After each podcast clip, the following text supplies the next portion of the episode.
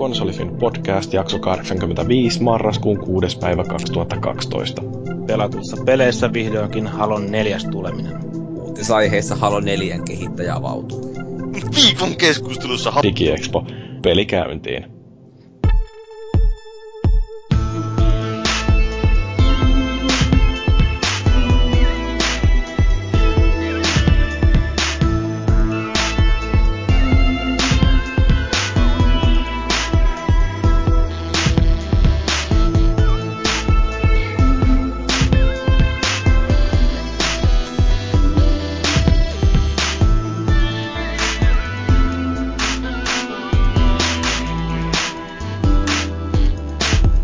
Joo, tervetuloa taas kuuntelemaan Konsolifin podcastia ja meillä jakso numero 85, eli se satanen lähestyy kovaa vauhtia. Tällä vauhdilla me ollaan, mitä se on, vajan kolmen kuukauden kuluttua, ei kuin yli neljän kuukauden tai jotain.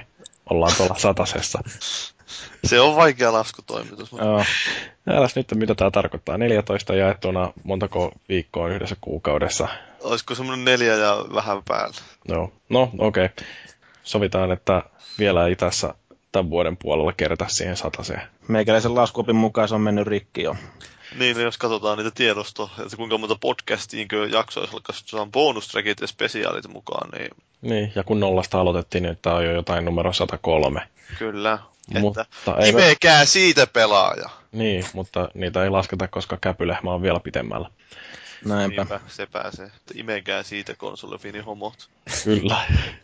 Ja meillähän keskustelijoina täällä on ainakin nämä parioiden äänet jo kuulupaavia maagiset, sanokaa moi. Moi moi. Moi moi moi moi. Ja sitten siellä on se hiljainen tamperelainen Valuikin. Huomenta päivää. Ja Valuikin sai munan suusta. No, otin hetkellisesti, mutta pistän takaisin kohta. Joo. Tällä viikolla me puhutaan hiukan siitä, että mikä on kuukauden julkaisu, ja sitten sen jälkeen meillä varsinainen viikon aihe on DigiExpo, jossa meistä kolme neljäsosa oli poikkeamassa tuossa viikonlopun aikana. En tiedä saadaanko siitä mitään juttua aikaiseksi, mutta ei se mitään. Kello on jo melkein kahdeksan maanantai-iltana ja tämä jakso tarvitsisi tänään editoidakin, joten pidetään jakso lyhyenä, niin kuin yleensä on onnistuttu, kun näin sanotaan. Kyllä. Ja, ka- ja kaksi neljäsosaa pääsi tapaamaan viivipumpasta. Ja yksi neljäsosa pääsi halaamaan viivipumpasta. No joo. Kourasit. Elvistelkää nyt sillä. Ol, olin mäkin ihan niinku... Koskettu sen täysillä, mutta et uskaltanut koskea. Niin, siis kyllä, kyllä mä tuo mulla todiste siitä, että mä oon koskenut viivipumpasta ihan kuvan muodossa. Niin, niin, tässä justiin, että jos joku sanoo, että pics or didn't happen, niin nyt niitä kuvia sitten on. Niin, ja sitten meillä on ihan videomateriaalinakin pitäisi varmaan olla jotain Sitten kerrotaan myöhemmin lisää. Kyllä, mutta pieni spoili tekee aina hyvää tähän alkuun. Joo. No, jakson rakenne perinteinen, moppi, sitten uutiset, sitten meillä on kaksi viikon aihetta ja vähän on jotain palautettakin tullut viime viikosta ja sitten mennään nukkuun. Mutta aloitetaan nyt vaikka tuolla, mitä sun pojat pelanneet osiolla ja siellä teräväpiirtoinen Valuigi on ainakin tutustunut johonkin mielenkiintoiseen sarjaan. Joo, tuossahan julkaistiin vissiin viikko takaperin suunnilleen, niin Killzone-trilogia paketti ja siitä sitten perehdyin tuohon ykkösosaan, joka nyt Parhaa se osa. No siitä en tiedä ja vähän epäilen, epäilenkin, mutta, mutta, mutta tosiaan kun Pleikkari 2 en koskaan omistanut, niin en ole sitä aikanaan pelannut ollenkaan. Ja nyt sitten kun, kun pääsit tsekkaamaan, niin, niin, niin eihän toi nyt ihan hirveästi vakuuttanut. Mutta tota, ja niin kuin lähtökohtaisesti muista aika mielenkiintoista, että ne tuo tee niin kuin perusräiskinnän HD-remakeina. Että jos miettii, mitä aikaisemmat nämä uusinta julkaistut on ollut, Prince of Persia ja Splinter Cellit ja muut. Vähän mutta ehkä niin kuin... Ratchet Clankit ja... Niin vähemmän yleisiä generejä ollut. Niin. Että niin kuin, miettii jotain Prince of Persian tyyppistäkin tasohyppelyä, niin ei tehdä niin kuin liiaksasti ollut. Mutta taas tämmöisiä niin räiskintäpelejä, niin niitähän nyt on kolme peliä neljästä.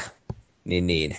Tuossa kyllä aika hyvin huomasi sen, että aika on kyllä aika on mennyt eteenpäin aika paljon, että mitäs tuossa on kahdeksan vuotta aikaa, kun toi alun perin julkaistiin. Ja sen kyllä huomaa heti, että se on ihan puhdasta putki, räiskintää, jossa ei, ei ajoneuvoja kyytiin päästä tai mitään muutakaan erityistä.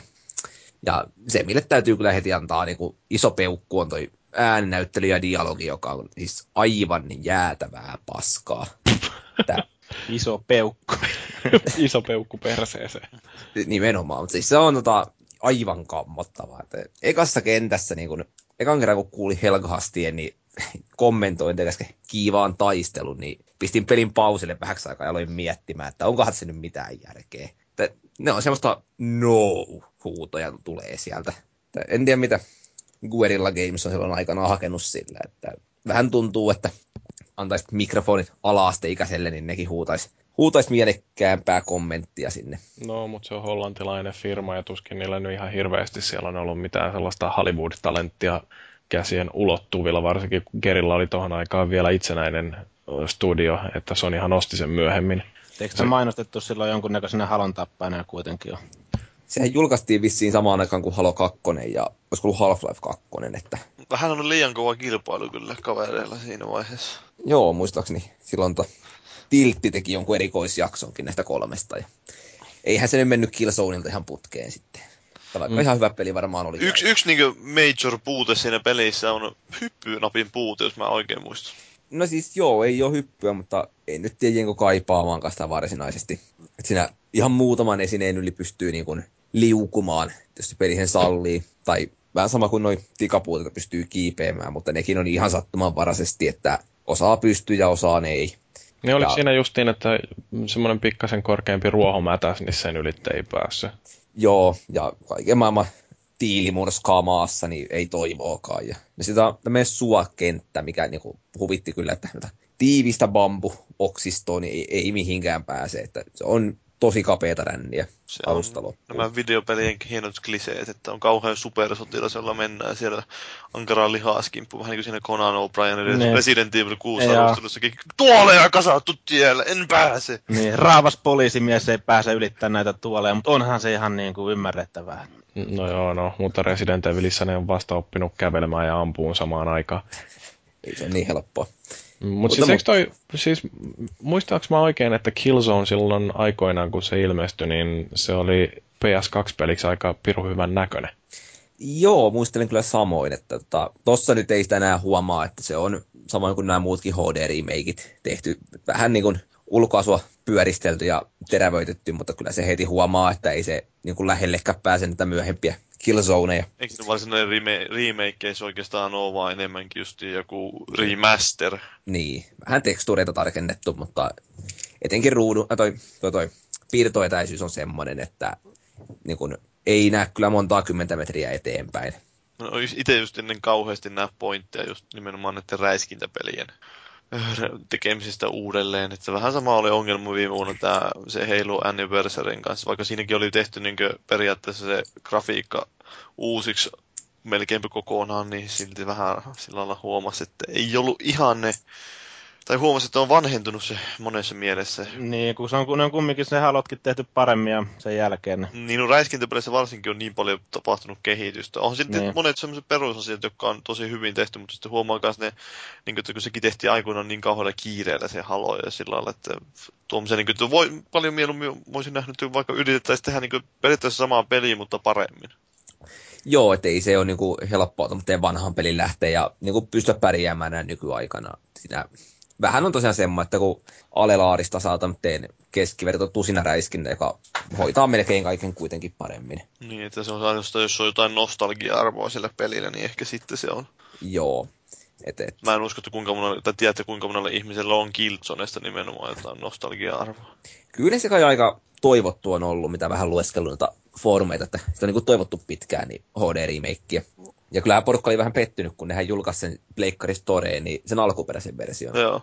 Että olisin kuin halunnut remakea nyt, kun sen sai, niin no, toivon mukaan porukka sen löytää, mutta ei se, ei se kummonen kokemus enää ole. Ei se paska siitä hieromalla on varmaan paljon parantunut kuitenkaan, että jos siinä on pikkasen just niin kuin lisätty, no resoluutio parannettua näin, niin se ei varmaan paljon. Joo, se on, oliko se 15 dollaria, että en tiedä, onko se euroissa saman verran. No, onko sitä Suomessa vielä myynnissä? Mä en ihan varma itse asiassa. Se on, jostakin löytyy päivämäärä 26.10. mutta en ole kyllä ihan varma. Täällä lukee, että 23.10. oli mm. julkaistu Killzone trilogiassa. Joo.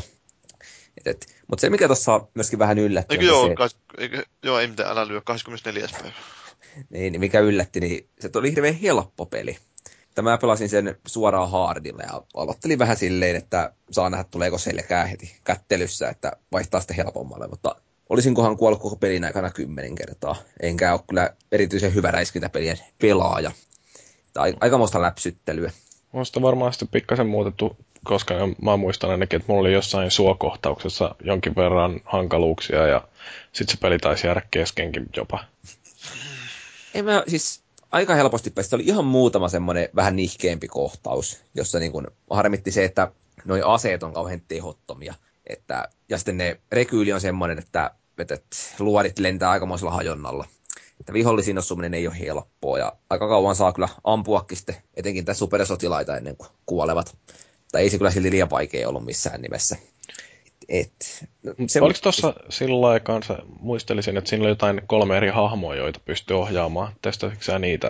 Joo, neljä itse asiassa. Siinä on mitä siinä oli? Perusjääkäri ja tietysti Templari ja sitten myöhemmistäkin on siis tuttua Rikoa ja, ja sellaista. Ja se vähän vaikutti siihen peliin, että no yksi tehtävä muun muassa, niin siinä missä Riko vetää tämmöinen hehtaarin kokoinen konekivääri kourassa, niin rappuset se tiputtaa parikymmentä tyyppiä, niin nämä rauhallisemmat tyypit kiertää sitten reittiä pitkin, jossa ei ole ihan muutama hassu vihollinen. Että vähän tuommoista, niin kuin, se vähän muuttaa sitä peliä, mutta se on yleisesti ottaen kuitenkin niin pelkkää räiskintää alusta loppuun, että ei se niin kuin hirveätä uudelleenpeluarvoa tuo. Niitä pystyy hahmoja vaihtamaan niin aina tehtävän alussa. Har- harmaan ja mustan kaikki eri sävyt käytetty hyvin hyödyksiin pelissä. Ootas nyt vähän pätkässä sanopa uudestaan. Niin eikö se ole aika väritön peli, niin kuin näin graafisesti? Joo, että aika harmaata ja tosi paljon ollaan sisätiloissa. Että ihan loppua kohti sitten, niin vähän niin kuin tuossa kolmosessakin, niin päästään tämmöille jäätikköalueelle, joka sitten vähän on tyylikkäämpi, mutta kyllä siinä edelleen huomaa sen, että ei, ulkoasu ei ihan riitä siihen vahvaan tunnelmaan, mikä vaikka kolmosessa oli, mistä itse tykkäsin paljonkin. Ja, ja, no verkkopelien ei ole tuohon tuonut sitten ollenkaan, että monin peli on tarjolla, niin tämmöistä split screeniä, niin botteja vastaan pystyy räiskimään, mutta en, en nyt ainakaan itse löytänyt sitä sen suurempaa iloa, että miksi pelaisin sitä. No mutta mitä jos ö, toinen Guildzone taisi olla, ö, se oli Kotsone ja sitten kolmas Guildzone oli Galtsone, niin mikä tuo? en, en osaa sanoa tuohon yhtään mitään. No. Jees. Mutta ei kai sitä sen kummosempi, että ihan, ihan ok, mutta jollei nyt hirveätä hinkua päästä pelaa koko trilogia alusta loppuun, niin suosittelen kyllä varmaan aloittaa suoraan kakkosesta. Niin, no eikö kakkonen kuitenkin jatka sitä ekan tarinaa, että siinä mielessä varmaan voi jotain lisäsyvyyttä saada siihen huikeeseen saagaan. Niin, no tosta voisi vielä sanoa sen, että se tarina oli kyllä sellaista höpö höpö ja roskaa, että ei ollut mitään ideaakaan. Se oli semmoinen niin kuin pintaraapasu, että tosi semmoinen kliseinen hahmoja myöten. Niin, mutta täytyy lukea niin... kato kirjat, että ymmärtää ne kaikki hienot vivahteet, mitä siinä. Niin, ja pelata PSPllä niitä sen, sen pelejä. Niin, mm. ja vierailla jossain web-sivuilla, jossa on paljastettu enemmän sitä taustaa. Joo. Niin, eikö siinäkin tota, niin ollut joku Liberations yksi osa Kiltsonessa PSPllä? Muistanko ihan väärin sen nimen? Siis siinä oh, oli tämä joku jo Killzone Liberation vai mikä se oli? Joo. Joo, Killzone Liberation on PSP-peli. No niin kolmannen persoonan action game. Joo, semmoinen ylhäältä päin suurin piirtein kuvattu. Sillä päästäänkin hyvällä aasinsilalla sitten tuohon Jyrin peliin, mitä sä on pelannut. Joo, loistava aasinsilta, hyvin rakennettu, hienoa maagi. niin, eli mitä mä oon pelannut, niin jatkoin tuosta Assassin's Creed 3 suoraan Vita-peliin, eli Assassin's Creed 3 Liberation, jossa päähenkilö on ensimmäistä kertaa Assassin's Creedin historiassa nainen, ja on sellainen uh, mikä se nyt onkaan, siirtomaa lordi ja orjan jälkeläinen, että semmoinen mulatti tyttö Aveliini, joka seikkailee ympäri New Orleansia, tai itse asiassa, koska sehän oli Ranskan vallan alla siihen aikaan, niin se on niin kuin Nouveau Orleans, mutta... Onko se nyt niin kuin, kun se on assassini siinä se nainen, niin naamioituuko se mitenkä, että sillä ei ole vaatteita ollenkaan vai? No silloin kolme erilaista vaatepartta, joihin se osaa pukeutua, että se on niin semmoinen normaali assassiini-asu, ja sitten se voi naamioitua orjaksi, tai sitten se voi olla ihan täysin omana itsenään sellaisena hienostoleidinä. Ja näillä kaikilla kolmella on sitten hiukan erilaiset ominaisuudet, että äh, Assassini nyt tietysti on kaikkein voimakkain tappelussa ja kaikkein hyvin kiipeilemään ja sitten tota noin, niin eikö ollut muuten hieno superlatiivi? Kaikkein hyvin, pistin kyllä, kyllä, no, anyway, niin tota, mutta sitten taas Assassini toisaalta äh, sillä on aina pikkasen sitä mikä se on se alerttitaso, että kaikki vartijat ja muut tällaiset katsoo aina vähän sillä niin kuin perään toisinkin kerran, kun se kävelee ohitte. Että niin, ei mitä... ainoastaan sen takia, että se on nainen vaan. Niin. niin. Onko se hienosta leidillä sitten se, että se on jonkunnäköinen eskorttinen? No siis se osaa flirttailla sillä että se saa jonkun miehen aina viekoteltuun mukaan se ja suojelemaan sitten näiltä vartioilta, jotka muuten olisi aina hyökkäämässä päälle. Ja, sitten tota, orjatyttö taas, niin se osaa sujuvasti soluttautua väkijoukkojen keskelle ja sitten jos joku rupeaa epäilemään, että toi nyt pahoilla asioilla, niin se kaivaa luudan esiin ja rupeaa pyyhkimään lattiaa, että sillä niin kuin on huomaamattomasti sitten aina. Oi, voi, voi, voi. Um, Hard work for the money. Mutta joo, siis tota, toi on sellainen ihan erikoisuus, mikä on laitettu tähän Liberationiin. Ja noin muuten, niin siinä on mekaniikkoja aika lailla apinoitu tästä Assassin's Creed 3, että samalla lailla juostaan puittenoksilla. Ja uh, se tappelu on, no siis se on mun mielestä vähän kömpelöä. Mä en oikein ymmärrä, että miten ne on onnistunut sössimään sen, kun kolmosessa kuitenkin tappelu on tosi helppoa, niin tässä jotenkin täytyy tosi paljon tarkemmin ajoittaa se, että koska blokkaa jonkun iskun, ja mä en ole vielä keksinyt, että mikä on se oikea aika, jolloin se täytyy onnistua tekemään, että yksi tappelus esimerkiksi jotain pomoa vastaan, mikä siinä oli, niin mä en niin yhtään tajunnut, että koska mun täytyy torjua, ja sitten kun tämä pomo vielä ta- äh, tappoi Avelinen kahdella iskulla, ja sitten sen jälkeen joutui odottelemaan sellaisen non-skippable cutscenein, niin siinä meinas ruveta savu nouseen korvista, että voi vittu, että tämäkin on onnistuttu sössimään. Hyvää suunnittelua selvästi. On, on. Ja siis se ei opasta oikeastaan yhtään. että siellä on muutamia sellaisia juttuja, mitä ei ole missään muissa peleissä aikaisemmin nähty, niin niistä kerrotaan vähän, että miten ne toimii. Mutta siis ihan tällaiset perusjutut, että ä, miten torjutaan ja miten luutataan joltain kaatuneelta viholliselta sen rahat ja kaikki tämmöiset, niin ne täytyy tietää. Että jos ei ole pelannut aikaisemmin Assassin's Creedia, niin kyllä on tosi pihalla ton pelin kanssa. Ja sitten se, mikä mun mielestä siinä on isoin ongelma, että joko se on maailman hitaimmin käynnistyvä peli, tai sitten se on oikeasti ihan tosi tylsä, koska mä en ole ainakaan vielä keksinyt, että mikä siinä on tarina. Et mä oon nyt mitään viisi tai kuusi tuntia pelannut sitä, ja jotenkin musta tuntuu, että mä oon vielä jossain tutoriaalissa. Eikö ole tämmöisessä käsikonsolipelissä vahvuus, että se käynnistyy todella hitaasti? Mm, se, se, se, se käsit väärin. niin. Vai, vai oliko Ei, se oli vitsi. No niin. No niin. Mä en ymmärrä huumoria. Joo. Maakilla on tuollaista niin terävää, terävää huumoria. Hyvä. Mut joo, tota, mm, täytyy nyt katsoa vähän, että minkälainen arvosana tolle pelille tulee, että arvostelussahan mulla se peli on. 25. No siis musta se näyttää nyt, että saattaa olla jopa semmoinen kolmen tähden peli, jos ei se tuosta onnistu nyt hirveästi petraamaan. Jotenkin toi on kuitenkin, se on buginen, se tarina tuntuu täysin mitään sanomattomalta, pelimekaniikassa on ongelmia, että se tota, no on se tietysti nätin näköinen ja se on lisää Assassin's Creedia, mikä on tietysti ihan ne. Kiva juttu. Mutta sitten mikä siinä on myöskin kummallista, että kun nämä kaikki muut pelit on ollut tuon Desmondin tarinaa, niin tässä nyt ei ole Desmondia, että on enemmänkin sellainen, että periaatteessa päähenkilö, joka ohjaa sitä animusta, niin se olet sinä itse pelaaja.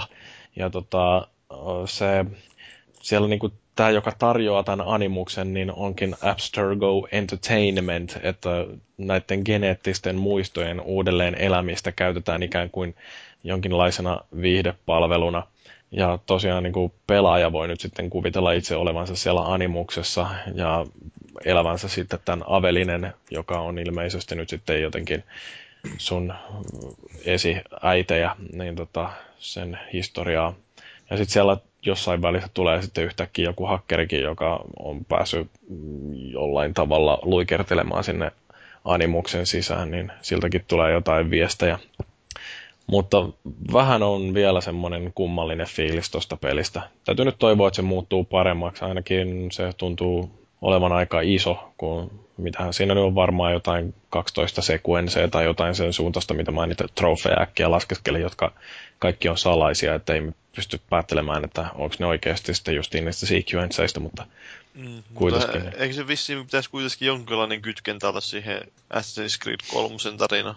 Voi olla. Kyllähän toi suunnilleen samoihin vuosiin sijoittuu, että oliko toi nyt 1765, mikä oli se tarinan alku. Mutta sä et muista siitä kolmosesta, että sä olisit siinä nähnyt tuota se kakku, äh, tuon Liberationin päähahmo. Öö, en. Ei ole tota yhtään samaa hahmoa tosiaan okay. tullut vastaan. Tämä on aina sillä mielenkiintoista justiin, että asioita, mitä mä en aikaisemmin edes tiennyt niin hyvin tästä Yhdysvaltain historiasta, että siis nämä kolonit, jotka oli siellä itärannikolla, niin nehän oli enimmäkseen englantilaisten perustamia, ja siellä oli paljon englantilaista väkeä, paitsi että Florida oli sitten espanjalaista. Mutta sitten, että kun mentiin kauemmas sinne länteen, niin siellä oli Ranskan äh, alueita, että niin kun kaikki näistä Englannin siirtokunnista länteen oli Louisiana, eli kuningas Ludwigin mukaan nimettyä.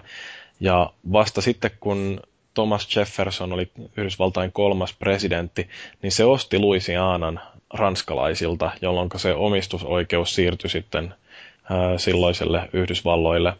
Ja sitten sen jälkeen Jeffersoni lähetti vielä ton, noin, ton Louis ja Clark ton tutkimusretken sinne kartottamaan läntistä Amerikkaa, että niin, sitä kautta tuli sitten nämä kaikki Kalifornian kulta rynnäköt ja mitä niitä nyt olikaan, että että tota, ihan sillä mielenkiintoista tosiaan, että tämä New Orleans, niin se on, on vielä tuohon aikaan ranskalaista ja sitten niillä kaikilla ääninäyttelijöillä on semmoinen tosi ärsyttävä ranskalainen aksentti, että eivät puhu oikeata ranskaa, vaan englantia ranskalaisesti murtaen. Niinpä, niinpä tietenkin. Taitaa olla Ubisoftin omat jannut siellä ääninäyttelemässä. Joo, se on joku toimitusjohtaja siellä vetämässä. Että hienoja repliikkejä.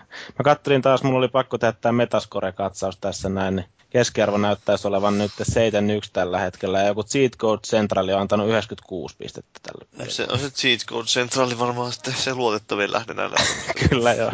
Mutta eihän se nyt kauhean hyvin vissiin on myynyt, että tuo Assassin's Creed 3 oli myynyt Briteissä ainakin ihan niin ennätyksellisen hyvin, että se oli parhaiten launchannut Ubisoftin peli ja sitten vuoden toisiksi suuri julkaisu ja sitten se oli vielä tuplasti myynyt verrattuna tuohon Assassin's Creed 2 niin avauksessa. Ja se oli vielä myynyt 117 000 kappaletta paremmin kuin Assassin's Creed 3, 2 äh, Revelations.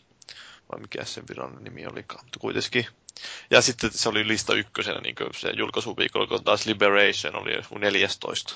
Se ei niin kauhean hyvin menestynyt. Se on tietenkin toi varmaan viitankin myynnit. Niin no varmasti jo, että on ihan, ihan, eri tämä kohdeyleisön laajuus, just mitä ollaan joku 20 kappaletta varmaan Briteissä, niin sitten niillä joku 20 miljoonaa on noilla pelikkarilla ja boksilla. Näinpä. Joo, mutta se oli mun Assassin's Creed 3 Liberation-raportti tältä erää. Mites Maagi, sä oot pelannut tota S2? Kyllä.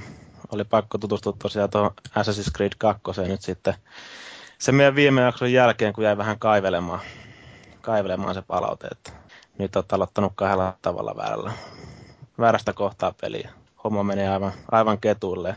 Niin tota, ajattelin sitten, että korjataan nyt tämä puute. Mä just rupesin niin pyörittelemään sitä mielessä, että ei saatana, että kyllä se nyt on, jos mä jossain vaiheessa meinaan sen kolmosenkin pelailla, niin olisi sehän kivalla jotenkin selvillä tuosta Desmondin tarinasta ja sitten tuosta Etsion tarinastakin. Että, ja kyllähän se siis, to, kakkonenhan vaikuttaa kyllä tosi lupaavalle. Mä nyt on ihan, ihan hirveästi vielä kerännyt sitä vääntää, mutta tota, niin just se, varsinkin se Eesio, niin se vaikuttaa mun mielestä niin kuin hemmetin hyvälle hahmolle. Vai, mä oon nyt päässyt ylittää siitä pizza englannista.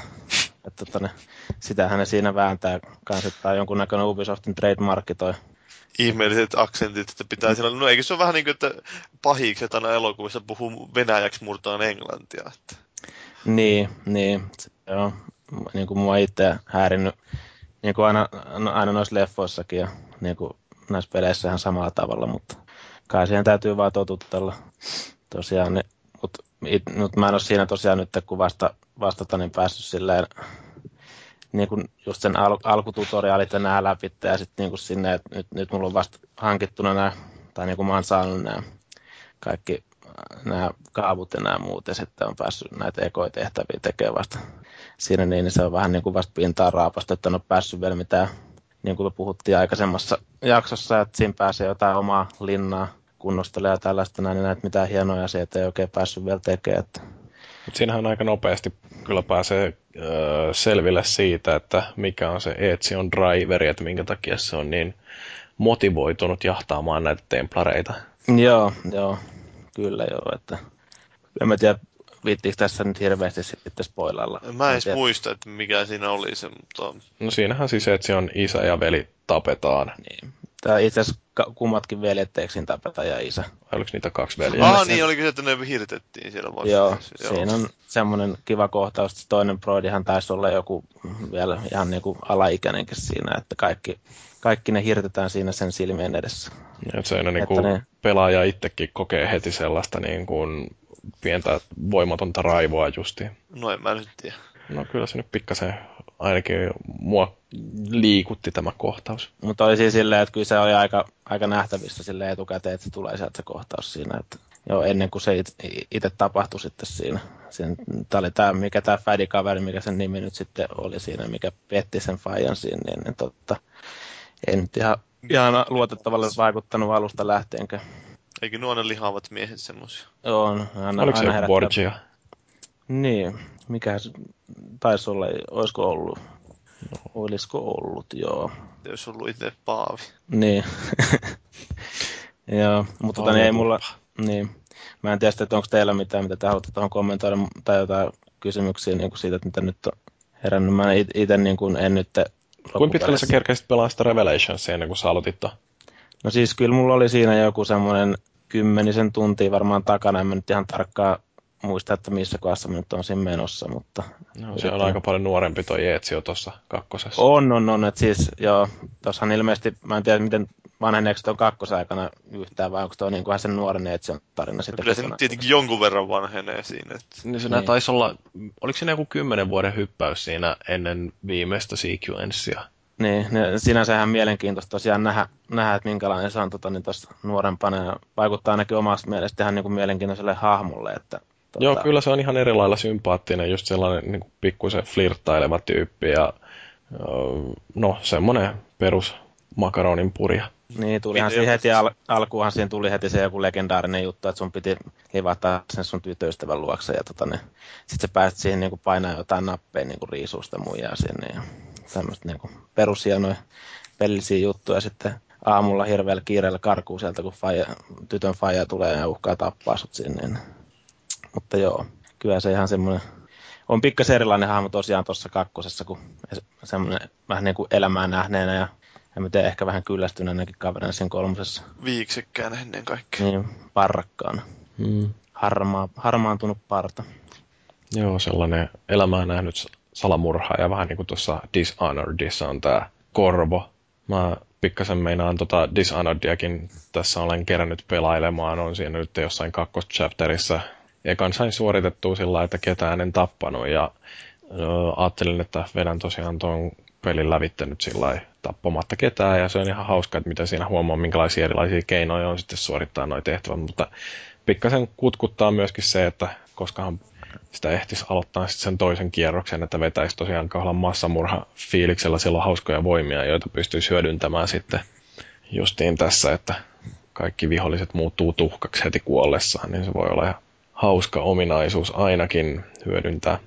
Mutta tota, se, mitä toi Mursu sanoi Dishonoredista, että aika helppo, ja mä en usko, että mua häiritti se hirveästi, mutta kyllä nyt kun tätä Blinkkiä on varsinkin, eli se lyhyen matkan teleporttausvoima, niin että kun sitä oppinut hyödyntämään, niin kyllähän se helpottaa aika pirusti sitä peliä ja välillä musta rupeaa tuntua siltä, että sen liiallinen käyttö on jopa melkein huijausta, koska siinä toi korvo pääsee kyllä aika vaivattomasti sujahtelemaan paikasta toiseen. Mutta Mäkin niin... huomasin siellä Gamescomissa just, että kun pelattiin sitä, siinä oli niitä, taisi olla suurin piirtein kaikki kyvyt auki, niin meitsihän hyppeli. Aluksi mennä sille ihan niin jalan sitä tehtävää läpi, ja se oli aika vaikeaa. Sitten hoksasin sen blinkin, niin pääsikin niin sillä ihan muutamassa minuutissa melkein.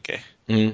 Mutta on se ihan hauska ja se on tosi tyylikäs peli ja tunnelma on edelleen vahva ja kyllä se, että jos tosiaan yrittää selviytyä ilman, että ei kauheasti hälyttele niitä vartioita ja sitten, että välttää kaikki mahdollisia tappeluita, niin kyllä siinä aika monta kertaa mäkin olen joutunut lataamaan uudestaan jonkun edellisen tallennuksen just kun no, sieltä joku vartija sitten spottaa ja sitten täytyy juosta ihan pirun kauas tai, tai blinkkiä pois ja sitten kuitenkin se hälytys on jo lauennut, niin sitten ei ollutkaan enää mikään aave.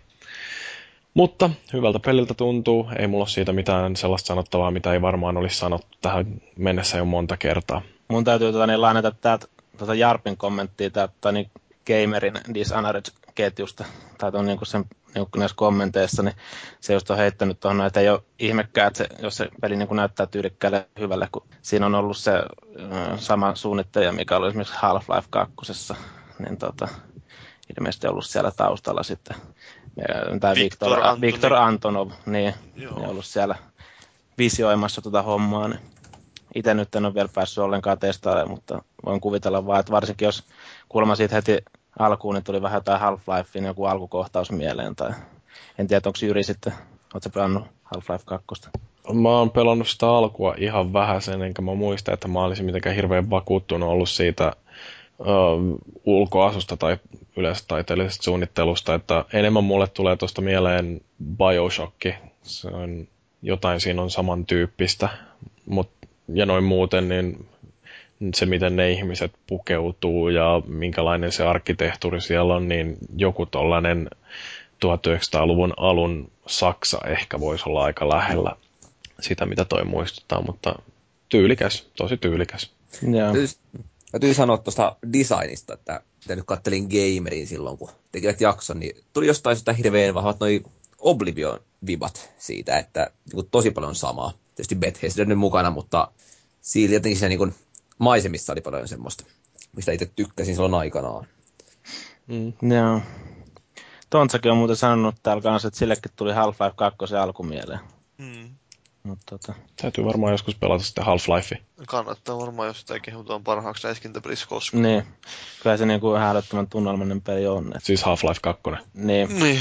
Joo, no sitten... Häh, eikö sä tietoinen sen asemasta? Mm, no siis en mä ole niin hirveästi kiinnittänyt siihen huomiota. Mä tykkäsin ekasta Half-Lifeista tosi paljon. Sehän on just aina kun puhutaan jostain tämmöistä niin tarinavetoisesta räiskintäpelistä, niin se on, on se, johon verrataan. Eikä semmoista vieläkään mikään ihan huonon näköinen peli on. No ei. Kehtaa edelleen pelata, jos... No varmaan, jos on Steamista ostaisi. Hmm, paljon niin, se maksaa? Eipä se nyt kauhean paljon maksa. Että siihen, vielä kun ne episodit lyö päälle, niin siinä tulee ihan pituuttakin mukavasti. Ja ne episodit on vähän, varsinkin kakkosepisodi on kyllä tosi hyvä. Rangenboxi lähtisi näköjään 19 euroa Steamista. No siitähän lähtee. Pelkkä Half-Life 2 olisi 9. Välissähän ne myy niitä on jotain ihmepaketteja, kun tulee alennuksia. Että jos otat jouluun asti, niin varmasti saat uskaltaisin väittää edullisesti. Joo. Hm, hm, hm. 96 kautta 100 näköjään metascore. Niin. Sellainen vaatimaton vuoden pelijournalistikin sitä silloin aikoinaan hehkutti. Kyllä. Hyvä nirvi. Mm, mutta se on siis Half-Life 2 oikeasti, siis eihän se varsinainen räiskintä siinä ei ole kauhean hääviä, mutta sitten se on se hienosti tehty se maailma ja miten se tarina tai peli etenee. Ja Johan siinä sitten näitä kaikki Pusleilua ja justiinsa. gravity ja näitä. Joo, se on ihan hauska. Ja sitten varsinkin se Ravenholm-paikka on aika tunnelmallinen paikka. Joo. No minkälaista tarinaa ja räiskintää on tuossa Halo nelosessa? Onko siinä tarinakin? En minä tiedä, eikö jotkut ole joskus väittänyt, että Halossa jonkinnäköinen tarina olisi, en mä koskaan huomannut. No en mäkään siis ole kauheasti kiinnittänyt siihen huomiota, mutta nyt, mä, nyt, nyt voi niin silleen virallisesti puhuakin siitä jopa pelistä, niin voin nyt sen verran sanoa, mitä nyt, no en mä nyt ehkä ihan koko arvostelua, tai voimme ottaa sen arvostelun tuota lehdestä ja lukea ääneen sen tässä, jos haluatte, mutta... Se on, voidaan vetää samanlainen setti, kun ne veti joskus Gamerissa jonkun tiltiarvostelun kanssa. Että aina lainasi sitten pätkiä haukku, senhän pystyy. No, mutta eikö pelaajalehti varmaan, niin, niin ne haastaisi meidät oikeuteen tekijän oikeusrikkomuksista, jos me nyt ruvettaisiin yhtäkkiä lukemaan sieltä jotain arvostelua. Kyllähän ne yleensä näin tapaa tehdä. Joo, paskoja jätkiä. Joo, mutta siis kampanjasta pidin erittäin paljon ja monin peli on sekin, sekin on hyvä kyllä, ainakin jos pelaa niitä tiettyjä pelimuotoja, jotain Slayer Protocol pelaa, niin kyllä se ihan maistuu. Ainut vaan, että siinä ei ole kauhean pieniä kenttiä oikein ole, kun itse on tykästynyt aikaisemmin haloissa just semmoisiin areenamaisiin, suht kompakteihin kenttiin, niin tuossa on jo oikeastaan kuin kaksi semmoista, ehkä kolme. Niin, kun mä itse just mietiskelin sitä, kun tota, me tuossa joku aika sitten kavereiden kanssa niin väännettiin neljästään täällä meillä himassa just tota Reachia. Joo. Silleen, tota, niin split screeninä vastakkain, niin en tiedä, että tuossa ei välttämättä sitten ole semmoisia, me just yritettiin siinä, että siinä on mahdollisimman pieniä kenttiä, että missä pystyy sitten pelailemaan ihan vaan neljästään. Niin Joo. Tuossa taitaa olla sitten vähän heikompi. Joo, ei siinä oikein semmoisia kauhean, kun siinä on tietenkin kaikilla oletuksena se sprintti ja niin poispäin, niin vähän ehkä se, ja sitten kaikilla on, voi olla ne pitkän kantama aseekki, jos vain haluaa ottaa semmoisen, niin se on vähän, vähän, vähän ehkä hankalampi. Mutta se on kyllä hyvä asia, että siinä on, on tuotu vähän Call of Duty-maisuuksia, kaiken näköisiä, mutta siinä on tämä loadout-systeemi, on samanlainen kuin Call of Dutyssä oikeastaan, että siinä kun pelaa sitä peliä, niin saa niitä ränkkejä ja sitten ränkkien mukana saa Spartan Pointsia ja Spartan Pointsilla saa avattua erilaisia semmoisia ominaisuuksia tai niin arma, niitä harniskakykyjä tai sitten voi avata uusia aseita tai sitten voi avata perkkejä. Ja näillä, näillä sitten vähän saa tosiaan muokata sitä systeemiä, mutta se on vähän ehkä kyseenalaista, että oliko niitä perkkejä nyt tarve sinne tuoda, mutta se, että saa aseensa valita, niin se on ihan jees. Ainakin näin perusmonin pelissä. Että tarvii, kun siellä tavallisesti heitettiin aina sitä helvetin assault rifleä aikaisemmin, niin, niin jo, vähän helpot sen kanssa. Se on kyllä aika paskaa se. Se on semmoinen, no ei se nyt välttämättä paska, siis se on hyvä semmoiselle, joka ei osaa välttämättä kauheasti pelata räiskintäpelejä, mutta sitten jos yhtään osaa tähdätä, niin ei kannata kyllä, tai ei sille, sille tuu muutu vihaiseksi sillä aseella.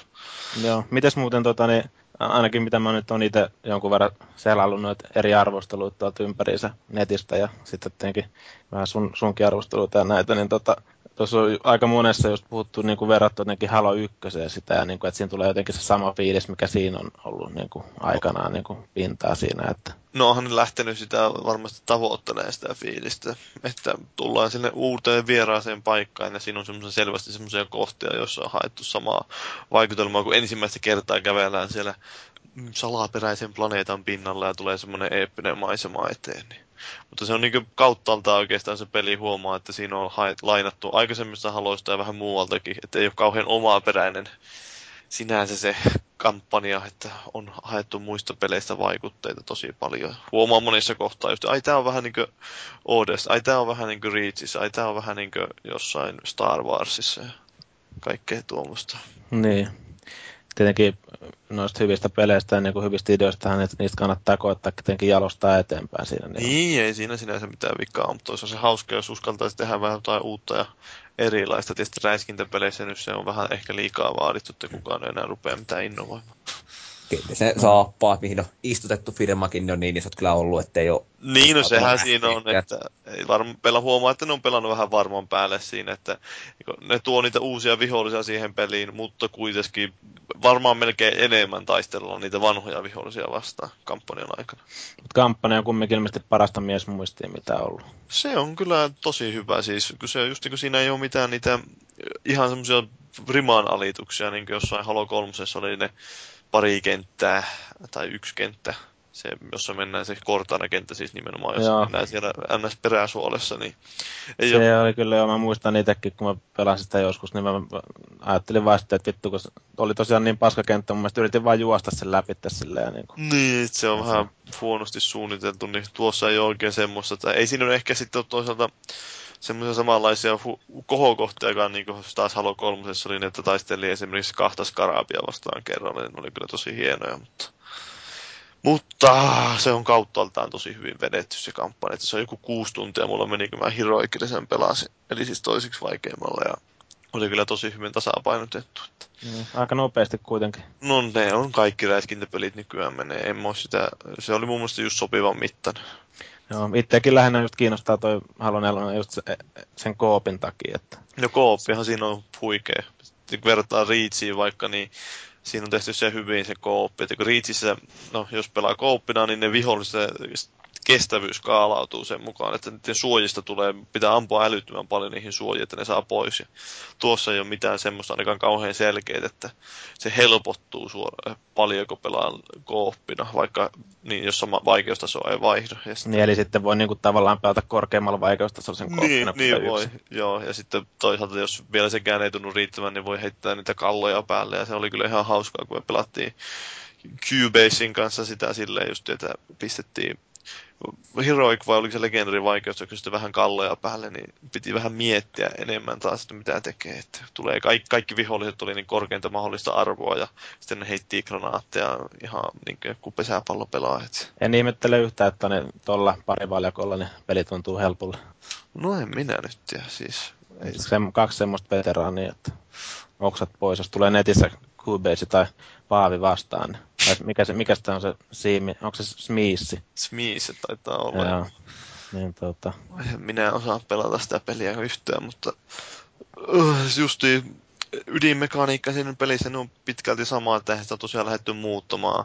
Sen huomaa justiin arvosteluissakin, että ne, jotka on tykännyt aikaisemmista haloista, niin tykkää tuostakin, mutta sitten, jotka ei välttämättä ole tykännyt aikaisemmista haloista, ne ei tykkää tuosta. Ja sitten tosiaan kuulin erään, tämä, erään suomalaisen peliohjelman eräs toimittaja henkilö, niin pelasi sitä kampanjaa läpi Iisillä, että se on vähän kyseenalaista, että ei se oikein tuo siitä niitä ominaisuuksia, joita itse nimenomaan haluaisi rakastaa, niin tuo esille. Mä voin antaa pienen vinkin, se on tämä kaveri, joka sijoittui toiseksi puolen vuoden peliorganisti Ei, vaan se oli tämä, joka ei sijoittunut toiseksi. No jaa, no ei kun mä... Että Tontsa siitä vähän parempaa tai vaikeampaa tasoa nyt sitten Ei siis, ei siis toi, mä voin sen verran kyllä nyt paljastaa, että kyllä mä näin ton Jarkonkin tuossa Xboxilla pelaama, pelaamassa sitä Easillä.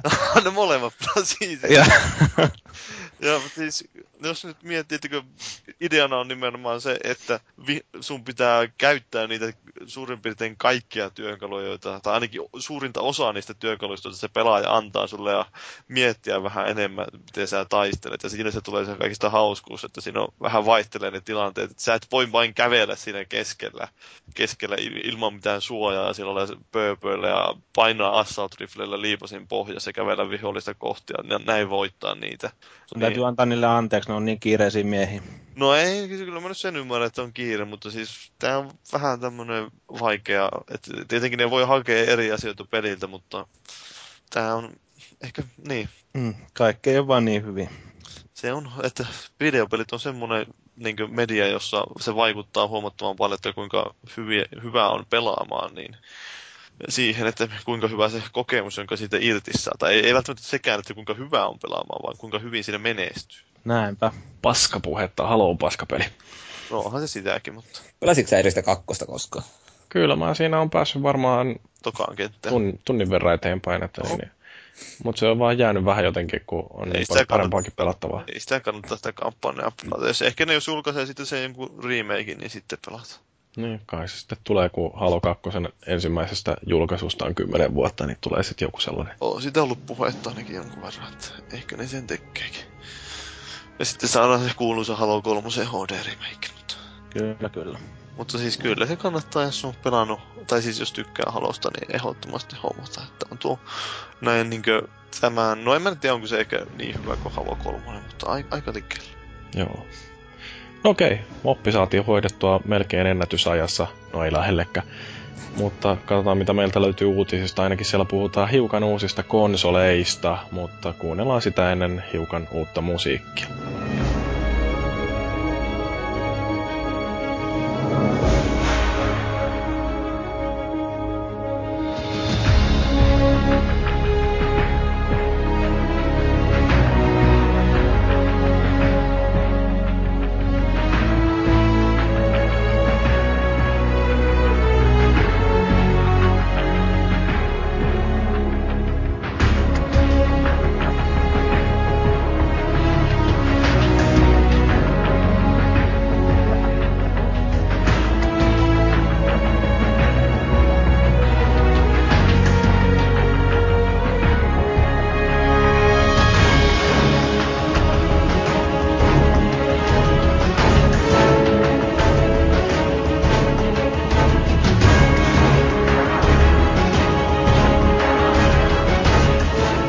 Uutisia on Paavi meille kaivannut nytten tuolta jostain internetin ihme maailmasta ja mitäs kaikkea siellä nyt sitten onkaan?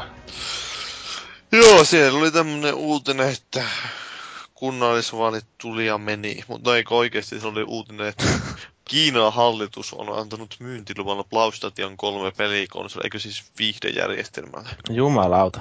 No, kun niitä ei nimetä Kiinassa jossain virallisessa luokituksessa pelikonsoleiksi, vaan ne on nimenomaan jotain entertainment-systeemejä. No niinhän ne on vissiin vähän muuallakin. Että... Eikö ne ole nykyään kaikkialla mainostaneet siinä, että ne on kodin viihdekeskuksia? Joo, Computer Entertainment System. Mutta on tosiaan ihan jännä tää näin, että siis seitsemän vuotta vanha pelikonsoli ja sitä ei, aikaisemmin ei ole saanut Kiinassa myydä ja nyt sitten heinäkuussa yhtäkkiä hallitus on antanut myyntiluvan. Mm. Eikö niin. se ole kaikki nämä pirattilaitteet voi yleensä myynnissä siellä? Kuka siellä millään normaalilla koneella pelaa edes? No se on, kun eihän siis tota, Kiinassa ei kukaan osta mitään viihdettä, vaan kaikki piratoidaan ja sitten ne maksaa ehkä jonkun kolme juonia siitä, että ne ostaa jonkun piraatti-DVD tai video-CD-versio jostain leffoista, joka on käsivaralla kuvattu jossain New Yorkilaisessa elokuvateatterissa. Siinä on tuotantoarvo kohdalla. Kyllä. Mm. Mutta siis, mi- siinä, siinä on se kolme juonia liikaa. Sen saa suoraan netistä ilmatteeksi. Mm. Microsoft ja Nintendo ei ole julkaissut yllättäen koskaan niitä konsoleita. Mm.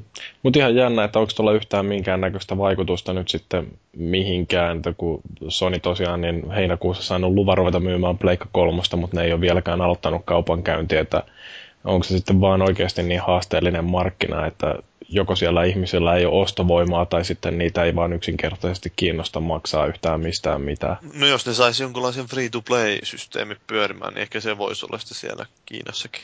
No siitähän joku kommentaattori oli justiin sanonut, mikä se muuten oli, luitteko sitä jotain uutista, että jos Sony vaan rupeisi rohkeammin ajamaan free-to-playta, niin pleikkari nousisi yhtäkkiä tämän sukupolven ykköskonsoliksi. No en mä nyt tiedä, ehkä siihen vähän ehkä matkaa, mutta... Boksin ohitte heittämällä. Mutta no, kyllä voi, jos se nyt uskaltaisi joku, jonkunhan konsolivalmistajan, se varmaan on pakko tehdä se aloite siinä, että kyllä aika varovaisesti ne toistaiseksi on sitä käyttänyt. Tietenkin, että kuinka hyvin se sitten vielä implementoidaan. Niin. Nohan niitä siis, Boxilla on nyt jo se Happy Wars vai mikä se oli. Joo, ja, niin ja sitten tota noin, niin... Tulee se toinen joskus jo.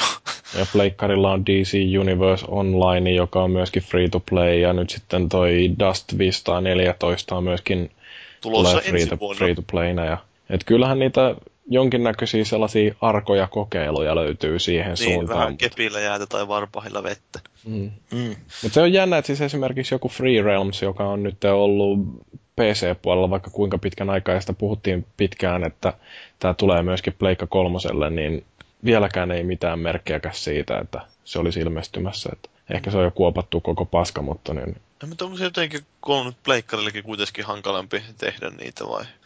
Onko se systeemi niin paljon jäykempi, kun ei itse saa ihan kaikkea kuitenkaan hallita. Niin, no onhan toi nyt kuitenkin Sony on online entertainment, että periaatteessa niillä luulisi olevan hyvät välit tuohon SCEE, tai siis SCEIhin. Mut, ja siis itse asiassa oliko niin jopa, että Sony Computer Entertainment osti Sony Online Entertainmentin? Nyt täytyy varmaan luntata internetistä, joku muu voi luntata sillä aikaa, kun me muut mennään eteenpäin uutisissa ja puhutaan tästä, että kuinka Amazon on nyt saanut myyntiin sellaisen bundlen, jossa on Pleikka 3 ja PlayStation Plusa vuoden tilaus, ja tätä houkuttelevaa pakettia myydään hintaan 299 dollaria. Ja siinä on, on vieläpä tämä vähän vanhemman mallinen slimmi 320 giganen PlayStation, että se ei ole kaikkein uusin ruma. Kyllä se on, siis Sony Online Entertainment on Sony Computer Entertainmentin osasto. Joo, eli on siis tehty tällainen yrityssiirto. Mutta joo, um, mitä mieltä olette tollasesta, että nyt myydään Pleika kolmosta ja vuoden PlayStation Plussa-tilausta niin yhtenä pakettina?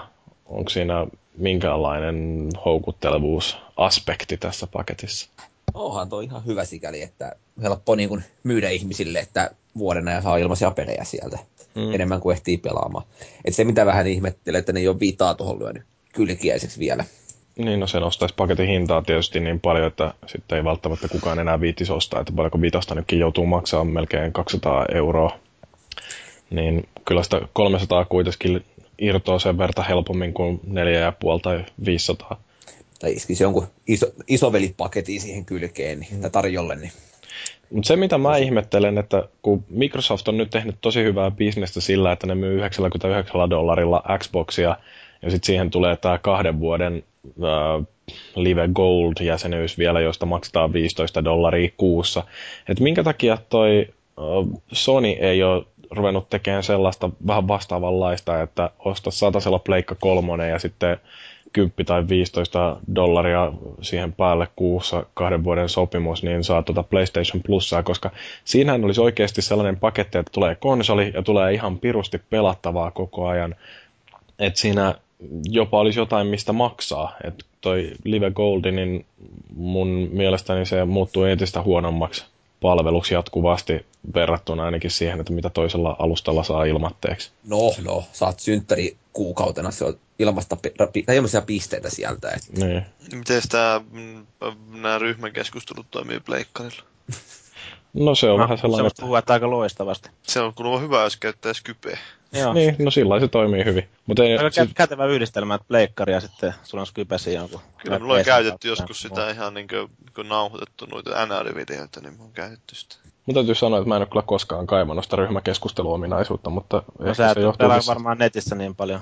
No en mä niin hirveästi, juu. Mä voisin kuvitella, että olisi aika tuskasta, mitä jossain NRissäkin, jos on useampia ihmisiä, kuin vaikka kuusi ihmistä yrittää saada sinne samaan paikkaan välissä. Niin, niin, niin käyntiin siihen, kun tuota, niin mm. niin, jos sä et pysty keskustella muuta kuin siellä pukukopissa tai pelissä. Niin, niin, niin se, se, luulisin, että se menee vähän vaikeaksi. Joo, kyllä se helpottaa, on helpottanut kyllä elämää, enkä mä niinku tiedä, miten mä pystyisin elämään ilman sitä, että Tota... No niin, mutta se on se sitten, että onhan se nyt live kulta niin naurettava, että haistelisivat paskaa ja lopettaisivat maks- ottamasta maksua siitä tai kehittäisivät mm. sitä paremmin. Olisi se jos... naurettavaa, jos siitä joutuisi maksaa jotain. Niin. Olisi niin, se siis... naurettavaa, jos Microsoft olisi yllättäen ottanut 60 euroa tililtä. Niin, no mulla on käynyt silleen itse asiassa tuon PlayStation Plusankin kanssa, että mulla oli tarkoitus, että mä en enää tilaa sitä, niin enpä ollut muistanut laittaa sitä raksia sinne, että se ei jatka sitä automaattisesti. No, niin mä, taas, se... mä taas muistelin, että mä olisin laittanut sen raksi, eikä tullut mitään ilmoitusta ennen kuin se yhtäkkiä vaan, no hei, me, me ollaan yritetty laskuttaa sua tällä kortilla, mutta se oli vanhentunut kortti ja nyt me otetaan sulta rahaa, kunhan pistät uuden kortin, muuten et voi käyttää tätä tiliä. Ai jaa, no niin, sillä lailla. Haistakaa paskaa. Mä itse tein Spotifyn kanssa joskus just silleen, kun mun kortti vaihtui, niin en jaksanut laittaa sinne enää mitään uusia, niin ne oli kans niinku, vaikka kuinka monta kertaa koittanut laskuttaa, sitten ne on laittanut mulle kaikenlaisia viestejä siitä, ja sitten oli loppu, loppupeleissä vaan niinku todennut, että no eipä tarvii sitten enää tilailla tätä mieltä paskia. Niin. Hakkasivat sinut. Joo.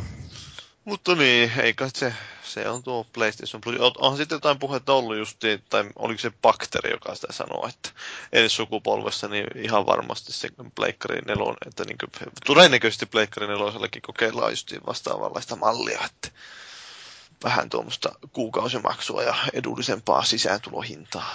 Se voi kuitenkin varsinkin aluksi olla aika paljon kalliimpi se konsoli. Mm. Siinä se voi ehkä vähän sitä loiventaa ja lisätä niitä myyntejä siinä alussa. Ja sitten toisaalta, jos niitä saadaan myytyä alussa enemmän, niin sitten taas ehkä vähän kehittäjiäkin rohkaisee enemmän. Siinä mielessä voisi sellainen positiivinen sykli tulla. Kyllä. Nyt on tuosta uudesta sukupolvesta, sukukolvesta, vaan sukupolvesta jonkin verran puhetta ollut, että seuraavan sukupolven peikkari kehitysyksiköitä on jo niin liikkumassa kehittäjille päin, ainakin jonkinlaisia uusia versioita. Vai miten juuri on? Niin, siis tästähän on nyt ollut sellaista huhua, että Sony oli järjestänyt näille kehittäjille jonkinnäköistä suljettujen ovien takana tilaisuutta, jossa oli näytetty uutta devkittiä ja sitä on jo jaettukin joillekin studioille.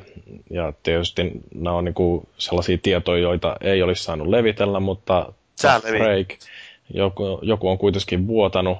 Ja tämä on nyt jo oikeastaan toinen evoluutioversio tästä seuraavan sukupolven PlayStationista. Että eka versio oli sellainen, jossa ei ollut mitään muuta kuin graffapiiri, ja nyt sitten toimitetaan tällaisia modattuja pc joissa on jotenkin sitä PlayStation-rautaa muistuttava hardis sisällä. Ja... Sitähän on ollut huhu, että se käyttäisi kuitenkin AMD-rautaa. Niin, kyllähän sitä jonkinnäköistä tietoa on, että mitkä grafiikkapiirit ja minkälainen prosessori ja mitä kaikkea siellä nyt onkaan sisällä. Mutta tota, tammikuussa lähtee sitten kehittäjille, tai ainakin joillekin kehittäjille sellainen versio, mikä alkaa jo olla aika lähellä sitä varsinaista lopullista konsolisisuskalustoa. Ja sitten tällainen myyntiversion näköinen devkitti, niin se olisi lähdössä liikenteeseen kesän korvilla, että Ihan tässä Syksyllä. mahdollisesti, mahdollisesti E3-messuilla jo päästään ihastelemaan uutta pleikkaria, että saattaisi kivasti kerätä joulumarkkinoille. No en kyllä millään jaksa uskoa, että, tai siis, no niin, tuo muistimäärä, että jos siinä on 8-16 gigatavua, niin Mm.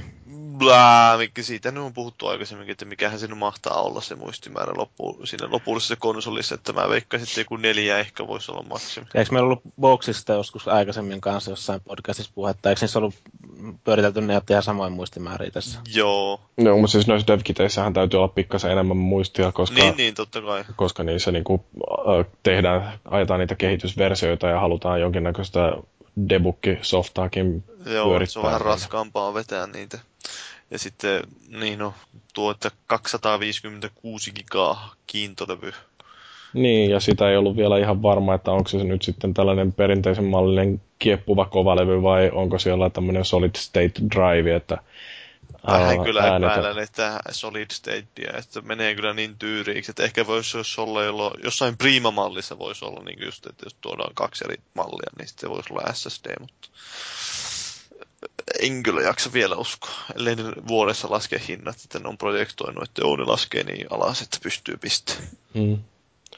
Joo, mutta se on kyllä niin kun SSD on sillä kiva, että kun se esimerkiksi nyt mulla kun on koneessa tollainen 250 gigan SSD-levy, niin kyllä Windows 7 käynnistyy ihastuttavan nopeasti ja yleensäkin siinä pyörii kaikki softa, mikä siellä levyllä on, niin aika paljon haipakkaa.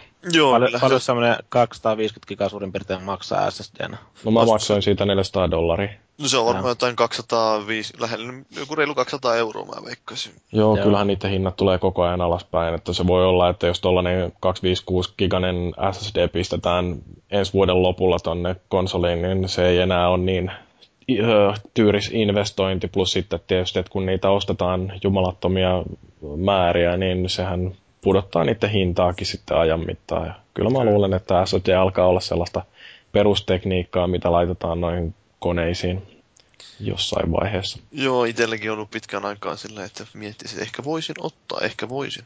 Mm.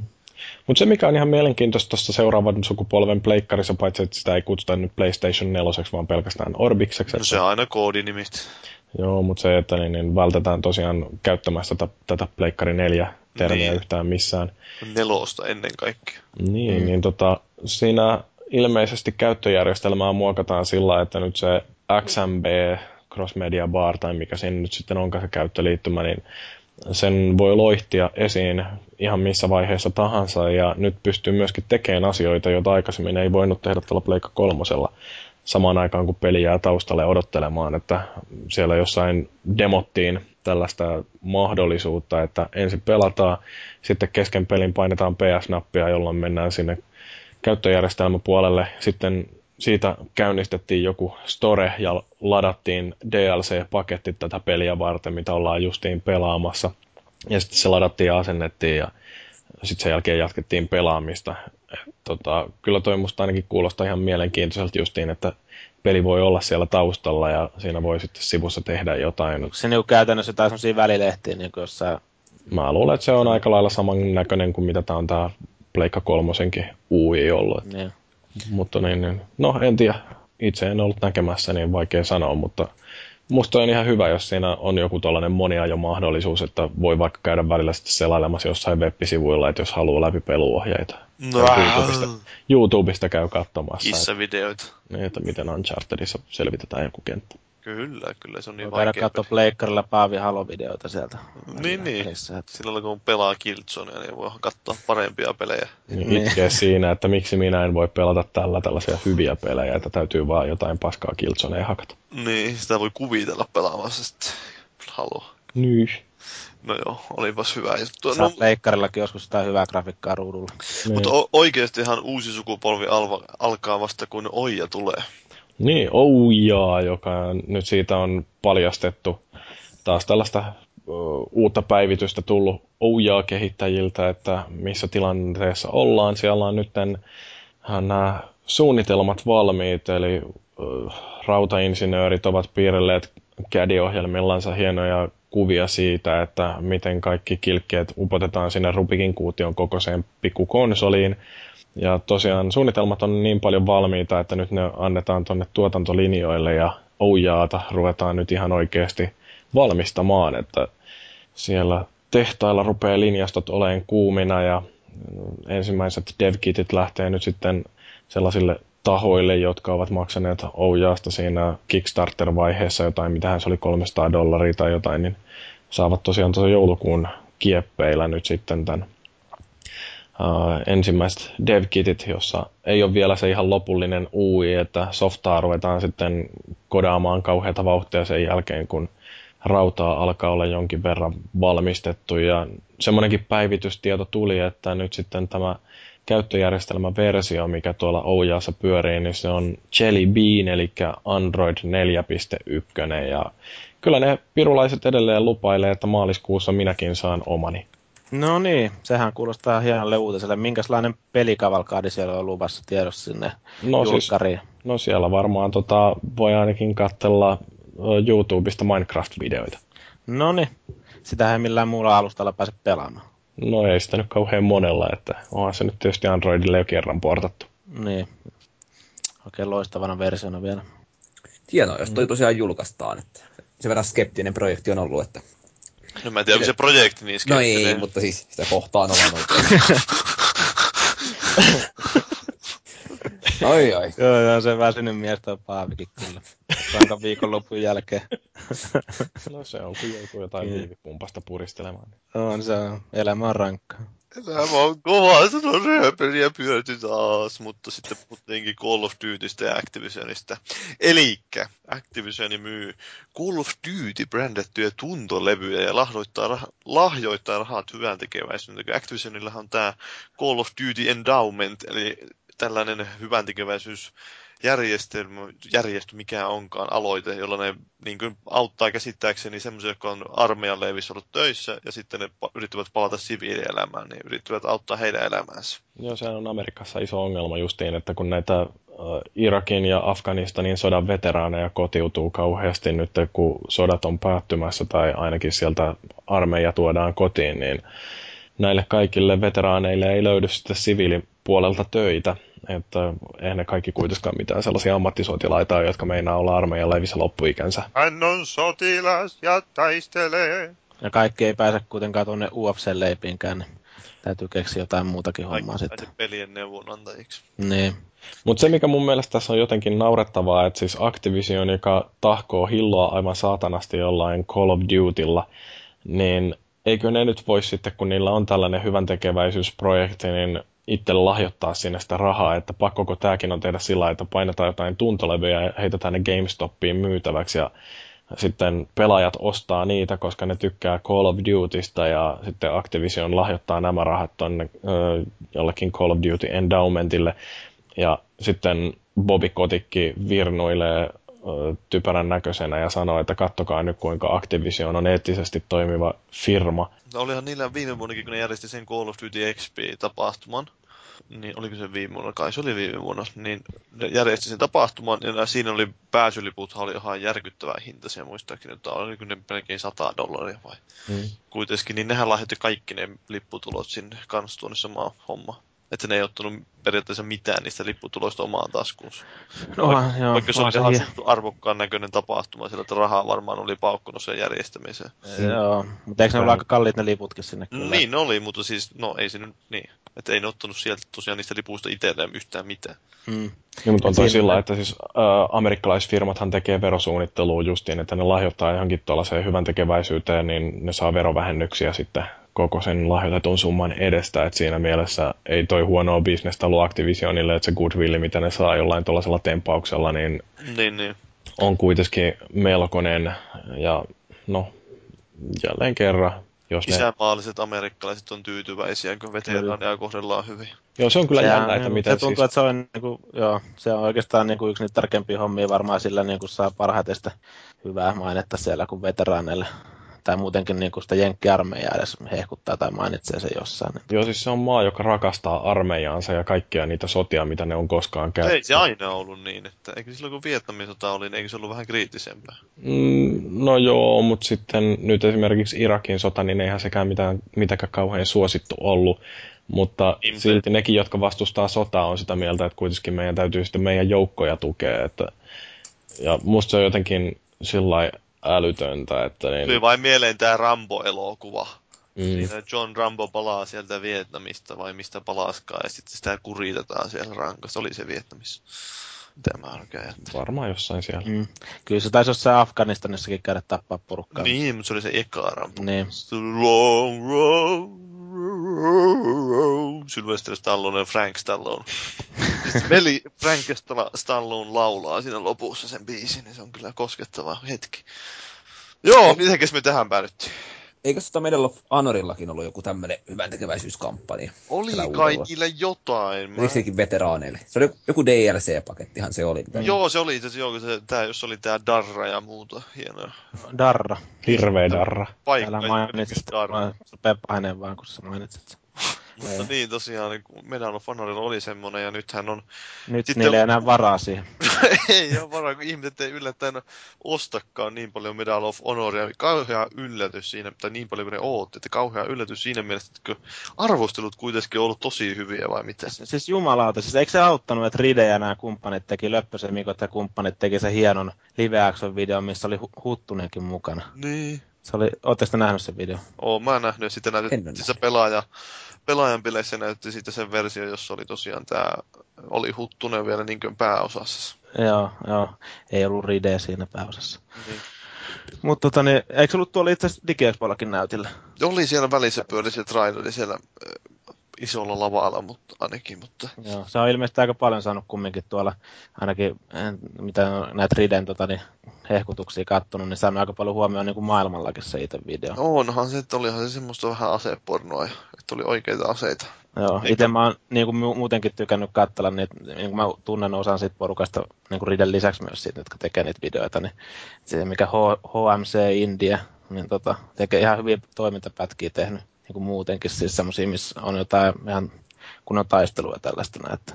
Joo, tuossa ei oikein ollut mitään pointtia ja. varsinaisesti siinä videossa, että se oli enemmän... Se oli enemmän vain just sitä räiskintää räjähdyksiä. Mutta tosiaan ei siinä varmaan siinä pelissäkään ole kauheasti muuta pointtia. Mitä niin. nyt on lukenut, että joku kattonut videoita YouTubesta, että siinä oli tämä joku takaa jo kohtaus, että ajettiin autolla jotain toista autoa takaa, niin yhtäkkiä kaveri ajaa tiellä, niin se auto katoaa sinne tien alle. Ja sitten siihen tulee checkpointti siihen kohtaan, niin mm. se ei pääse eteenpäin, sitä kun se aina väkisin räjähtää se auto johonkin kohtaan. Ja sitten tulee, ei menetyt sen kohteen. Ja No, Joku voisi kysyä, että missä, missä on ollut laadunvalvonta, mutta... Niin, että en, ei, kun se eka osaakin, niin ei sekään nyt kauhean hyviä arvosanoja kerännyt, tai siis eihän e, eka uusi Medal of Honor. Että sekin, kun ne herätti sen brändin henkiin, niin onko ne nyt ajatellut sitä raiskata sitä vain noin paha? Miten se on muuten, tota, oliko siinä ekassa niin, että yksin pelin oli tehnyt eri firmaa ja monin pelin toinen no. firma oli niin kuin Dise käytännössä. Joo, Dice teki. niin. yksin, ei siis monin peli ja sitten taas tämä Danger Close teki se yksin peli. Nyt teki niin molemmat Danger Close. Joo. Ja tiedättekö mikä muuten tämä Danger Close on? Mm, no, valaises meitä oikein pitää miettiä, mutta mun mielestä se on se, että jos aina sanotaan danger close fire, eli jos kutsutaan esimerkiksi tykistökulta jonnekin ja siellä on omia joukkoja, niin se on mun mielestä Danger Close. En ole ihan varma kyllä. No niin, no niin. Ainakin Tästä... jossain Modern Warfare 2. niin muistaakseni huuteli Danger Closea. Että... No, että se on niin kuin, tulee lähelle tuommoista tukitulta, jolla on granaatin heittimellä tai... Joo. Tämä on aina tämmöinen opettava kokemus, kun osallistuu näihin kastikkeisiin. Kyllä, erittäin opettava. Sivistävä. Mm-hmm. Tuli mieleen siitä, vaan kun katsonut sitä Generation Killia, niin siinäkin ne käyttää tuota termiä muistaakseni. Joo, mun täytyy tunnustaa, että mä en ole vieläkään saanut itteeni katsoa sitä. Katsoa nyt, että se on varmasti parempi kuin Medal of Honor. Mm. Meillä ei tainnut vielä Medal of Honorista olla arvostelu, mutta Valuikihan kävi katsoa sitä silloin ennakkoon siellä. Että paistuko siitä siellä vielä läpi, että tästä tulee kauhean pettymys? No en mä kyllä sitä silloin huomannut, että ei siinä mitään on aika bugeja näkynyt. Niin, no varmaan esittele niin. se osaa, jos niitä bugeja. No ei, mutta siis pääsee siellä pelailemaan musta tehtävää juurikin, mutta ei siinä niinku, ei tuottanut ongelmia. Että olisi vähän semmoinen niin kuin, varman päälle pelattu räiskintä, mutta en nyt olisi uskonut, että noin huonosti menestyy. Niin se Kirjoitettu jonkun hehkuttavaa ennakon siitä. Ja Kehuin että... maasta taivaaseen ja myi sieluni. Kyllä, kyllä se vaikutti ihan hyvältä sen monin pelinkin, mitä ne pelasi sitä home runia, tai siis en no, miltään erinomaisen, mutta ihan semmoista perushyvältä räiskinnältä. Että... Ja vissi näki foorumilla, kun vähän lueskelin, niin siellä on ainakin suuri osa porukasta tykännyt. Että... Niin, no siellä on tämmöiset, jotka vihaa Call of Dutyä, niin sitten ne rakastaa yllättäen Medal mutta mutta, mutta niin, niin no mitäs, mitäs sitten nyt piti vielä sanoa, niin, että... Mun pitää siitä varmaan antaa Call of Dutylle uusi mahdollisuus, kun Viivi Pumpanen tykkää siitä kuitenkin. Niin, no se on varmaan ihan hyvä antaa silloin, että voit niin. edistellä sitä. Voit antaa viivipumpasella. Siellä oli uutista ja meilläkin oli uutinen tuosta konsolifinissä. Oli uutinen aiheesta ja sielläkin oli käyty kommentoimassa. Mayverse-nimimerkki oli heittänyt, että kas kummaa, että peli ei saa hyvää huomiota, jos se julkaistaan keskeneräisenä. Ja hypetys on turhaa, että nimenomaan tuo keskeneräisyys siinä vissiin on paha, että ekana päivänä tuli pätsiä ja se ei vissiin kuitenkaan kauheasti parantanut asioita. Niin, no se on mun mielestä käsittämätöntä, että Diesellä on ollut myös ongelmia noiden uh, Battlefieldien kanssa, että niissä on jossain vaiheessa aina pelin elinkaarta, niin se verkkopelaaminen muuttuu ihan käsittämättömän vaikeaksi, että siellä on lägiä ja sitten no Battlefield 3 oli tämä voice chatti ongelma, että se ei toiminut ollenkaan. Ja... Se on ihme, että se on aika yleistä ollut noissa pleikkarin puolella, kun siellä ei ole sitä standardisysteemiä. Niin, niin mutta siis monet pystyy tekemään sen kuitenkin ihan ongelmattomasti. Että niin, mä muistan, miksei Sony se... anna jotain semmoista niin toimivaa ratkaisua, että vittu, käyttäkää tätä. No kai se on, että jokainen saa kehittää omansa. Kun miettii sitä, että jossain Magissa esimerkiksi, niin siinä pystyttiin proximity-chattia vetämään sillä että siellä on kuitenkin kentällä yhtä aikaa kaksi ja puolesta jamppaa, niin, niin jos ne onnistuu tollasessa, niin miten se voi olla vaikeaa jollakin Diselle, joka kuitenkin on tehnyt ihan hyviäkin monin pelejä, niin ei vaan jummara. Ja sitten tietysti tämä, mikä oli Battlefield 3 vielä, kun ne yhtäkkiä keksi, että hei, taas myymään näitä privaservereitä, ja sitten se pelaaminen muuttui ihan helvetiksi, kun siellä ihmiset vuokrailee servereitä itsellensä, ja jos sinne tulee joku niitä parempi pelaaja, niin annetaan kenkää vaan sen takia, kun ei saa olla parempi kuin minä. No se on kyllä kamalaa, jos on parempia pelaajia. Mm. Mutta tosiaan, miten tämä EA yleinen, yleisesti ottaen tämä kolmas vuosi neljännes menikään? Että... Aika hyvinhän se meni putkeen. Vihkoon niin sanotusti vähän jotain NBAtä taas peruttiin ah, vähän ennen julkaisua. Tämä oli, se oli syyskuussa tuli, mä syyskuussa vasta sain tietää, että peli olisi tulossa, että samassa kuussa sain tietää, että se peruutaan. Niin, sopivasti tälleen ennen kauden alkuun. Niin, se on vähän niin kuin tämmönen tämä EA-räpeily, sitä mitä helvettiä ne oikein puuhaa sen kanssa. Ne... Oliko siinä viime vuonnakin joku samanlainen juttu? Kun nehän yritti M- tehdä se uusiksi kokonaan sillä NBA Elite-nimellä. Mun mielestä, mun mielestä siinä oli semmoinen juttu, että ne kyllä mun mielestä aika paljon aikaisemmin silloin perusaa ja sanoi, niin kuin, että nyt ne keskittyy niin kuin vuoden verran Joo, vetää hiljaiseloa. Mutta ne ehti julkaista sitä jo demoon kuitenkin. Aa, niinhän olikin jo, totta. Että, että siinä oli se kuuluisa bugi, että se kun mies menee seisoon siihen ristiasentoon keskelle kenttää yllättäen että miten voi olla tämmöinen peli. Että oli, mä en tiedä, oliko ne ajatellut, että no kyllä tämän vuodessa ehtii tehdä kokonaan uusiksi tämän pelisarjan. Sitten nyt ne ei onnistunut siinä kahdessa vuodessakaan. Niin, jumalauta. Olisi, nyt, olisi pelannut vähän se sitä 2K NBAta ja katsonut vähän, että miten siinä on tehty asioita. No, kuulemma sekään, no, Siimisen arvostelu, eli Cubase arvosteli sen, että siitäkin tuli vähän semmoista ristiriitaista palautetta. Että... Joo, aika paljon se on saanut kumminkin niiltä ainakin sen sarjan faneilta niin kehuja. No niin, joo, mutta se Cubase oli taas vähän, että se ei ollut välttämättä niin liekeissä sitä pelistä. Että... Joo. Vaikka ehkä loppua kohti lämpenikin. Itse pääsin tuossa vi- viikonloppuna vähän katselemaan kanssa, ne on sen niin kuin kumminkin tosi komeen näköinen peli, ja niin silleen, sivusta katsottuna ainakin itse en jaksanut siinä pelailla, kun siinä menee jonkun verran siihen kontrollia opetteluun ja tommoseen noin. Niin, tota, kumminkin kattelin, kun jengi pelasi sitä, niin hyvälle näytti siis silleen graafisesti ja niin kuin silleen muistuttaa kyllä niin kuin ulkoisesti ainakin koripalloa. Niin, tämä on muuten jännä, että nämä vissiin nämä julkaisijat teetättää jotain ihmeellisiä mock reviewtä, eli siis tämmöisiä jonkinlaisia niin ennakoivat sitä, että minkälainen eh, se vastaanotto pelille tulee, niin kirjoitetaan, kirjoitetaan sellaisia arvosteluja eräänlaisia näille peleille ennen julkaisua. Sitten niistä vähän haetaan sitä fiilistä. No jaa. Tätä tekee vissiin useammatkin firmat. Pelialalla jonkinlainen käytäntö. Joo. Pelialalla on monenlaista mielenkiintoista käytäntöä. Mutta sitten vissiin tämä ei oikein nyt ollut sitten vastannut nämä sitä todellista vastaanottoa kuitenkaan nämä ennakkoon tehdyt arvostelut. En tiedä millä perusteella niitä arvosteluja käytännössä se tekee, että onko siellä joku toimitusjohtajan poika, joka annetaan arvostelua. Se voi olla jo.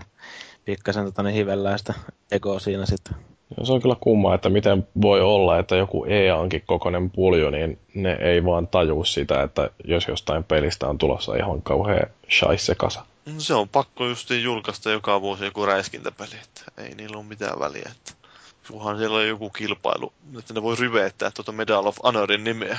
Sitten ne myy toisaalta sitä sen Battlefieldin avulla, että kun siinä on sen betaan pääsee. Battlefield 4 betaan koostaa tuon Medal of Honorin. Mm, mahtavaa. Se on hieno, hieno tuommoinen. Mutta niin, joo, no Bacterillähän sillä oli jotain viiltävää analyysiä pelistä, että edellinen peli tosiaan sai 75 Metascoreissa ja tällä on jo 50 peräti. No niin. Bacter veti tästä sellaisen päätelmän, että tämä ei varmaan myy niin hyvin kuin mitä EA olisi toivonut. No se on no, kyllä. Bacter on aina semmoinen, että kyllä se yleensä on oikeassa näissä asioissa ja osaa tehdä aina analyysit, vetää niin kuin tolleen ihan No niin, voi sitä miettiä, että minkälainen tulevaisuus tällä pelisarjalla nyt on näiden kahden pelin jälkeen. Niin, no siis jotenkin EA on onnistunut karauttamaan senkin franchisein nyt niin täyttä vauhtia seinään, että Bacter ainakin epäilee, että muutamaan seuraavaan vuoteen, niin siitä ei ole minkäännäköistä vastusta Call of Dutylle, mutta en tiedä, onko Call of Dutykään nyt välttämättä mitenkään enää se kaikkein kovin räiskintä. No ehkä se on kovin räiskintäsarja, mutta ei se ole enää niin kova kuin mitä se on ollut jossain vaiheessa. Niin, niin kyllä se myynnillisesti varmasti pysyy ehdottomasti suosituimpana pitkään, mutta... Mm, mutta suhteessa siihen, mitä se oli esimerkiksi viime vuonna, niin myykö Black Ops enää yhtä paljon? Niin, se on jännä nähdä, että syksyn mielenkiintoisempia asioita.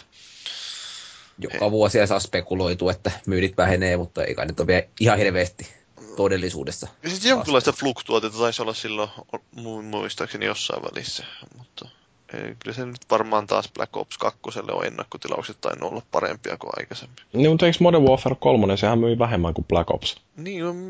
Siis sillä, että se niin alkuun myi kovaa, mutta se tosi paljon nopeammin taittui se myynti. Se, se voi olla, joo ehkä siinä just niin näkyy se, että niillä on osa ihmistä kuitenkin tykkää periaatteessa enemmän siitä Call of Duty, ja siis tästä Treyarchin tyylistä tehdä mm. niitä pelejä, niin sitten ne ei välttämättä haluakaan siirtyä sinne Infinity Wardin peleihin, että nyt ne siirtyy taas vasta Black Ops 2. Niin, mutta eihän Infinity Wardillakaan ole enää niitä tyyppejä, jotka on alun perin tehnyt no, sen. Ei olekaan, ei olekaan, mutta silti ne on vähän erilaisia, mitä ne on tehnyt. Mm erilaista meininkiä. Että nythän vasta oli tosiaan uutinen, että tämä olisi paljastunut, että on tulossa Infinity, ehkä Modern Warfare 4, että se on se Captain Pricein näyttelijä, niin jossain lentokoneessa puhunut.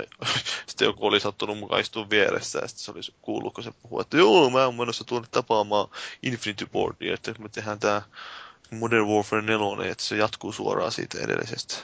Jumalauta niin huolimattomasti ollut liikenteessä kaveri siellä. Ja kukaan ei varmaan olisi muuten osannut arvata, että Activision suunnitellaan, suunnitellaan Modern Warfare 4. Kyllä, mäkin olin vähän yllättynyt siitä. Joo. Wow, mä luulin, että se päättyi.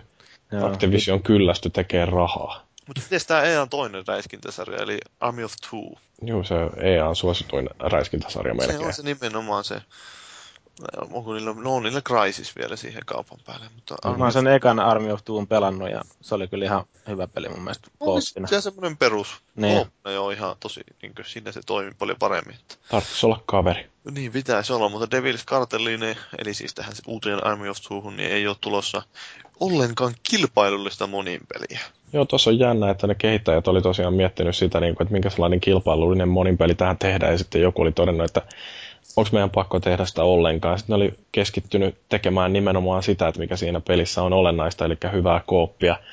Ja päättänyt, että jätetään se kilpailullinen puoli kokonaan. Että eihän ne aikaisemmatkaan mitään kauhean kummosiikaa ei ollut, että oliko ne tyyliin kahdella kahta vastaan jotain Joo, ei ne kauhean isoon kaavan monin peliä ollut. Vähän semmoinen sivuhupi, joka ei kuitenkaan varmaan ketään kiinnostanut loppujen niin, Vihdoinkin tämmöinen kehittäjätiimi, joka niin kuin oikeasti ymmärtää, että ei sitä ole pakko tehdä. No, niin, ei laita sitä sen takia, että se vaan... Kaikki niin kuin... muut pistää. Niin. Niin. niin, mutta sitten taas nähdä, että auttaako se ainakaan myymään sitä peliä sen enempää.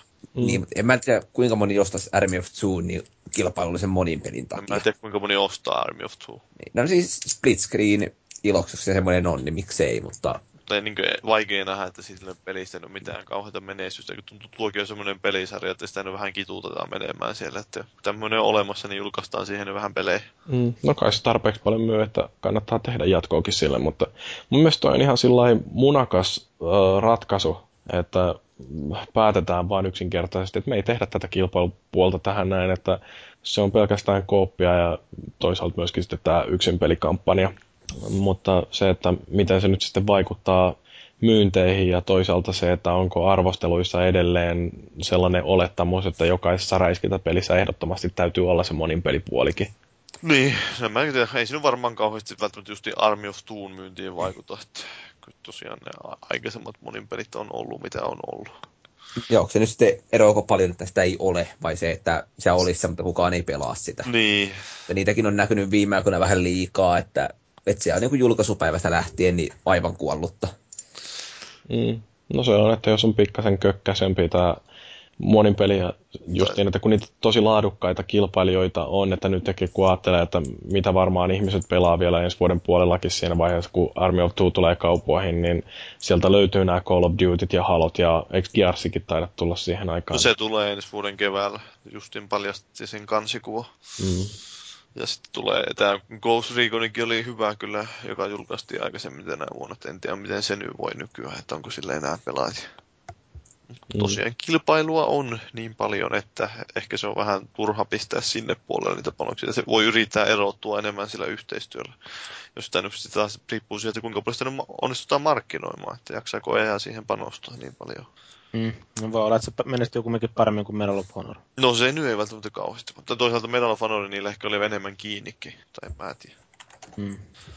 Menestyykö paremmin kuin Kingdoms of Amalur? No siihen ei varmaan taas paljon vaadita, että No kyllä se jonkun verran myy aikoina, mutta kuitenkin niin tämä, se firma, joka sen teki, eli uh, 38 Studios. 38 Studios, niin sehän kaatui komiasti tuossa keväähällä ja sitten nyt on tämä Rhode Island, joka antoi sille lainaa, tai oikeastaan se Rhode Islandin tällainen tällainen talouskomitea, joka sen, talouskehityskomitea, joka sen lainan myönsi, niin se on sitten nyt haastamassa oikeuteen näitä, jotka sen lainan sumpli aikoinaan silloin. Eli tämä 38 Studiosin pomo ja näistä kärkipäässähän totta kai tämä Kurt Schilling, joka oli entinen baseball-tähti.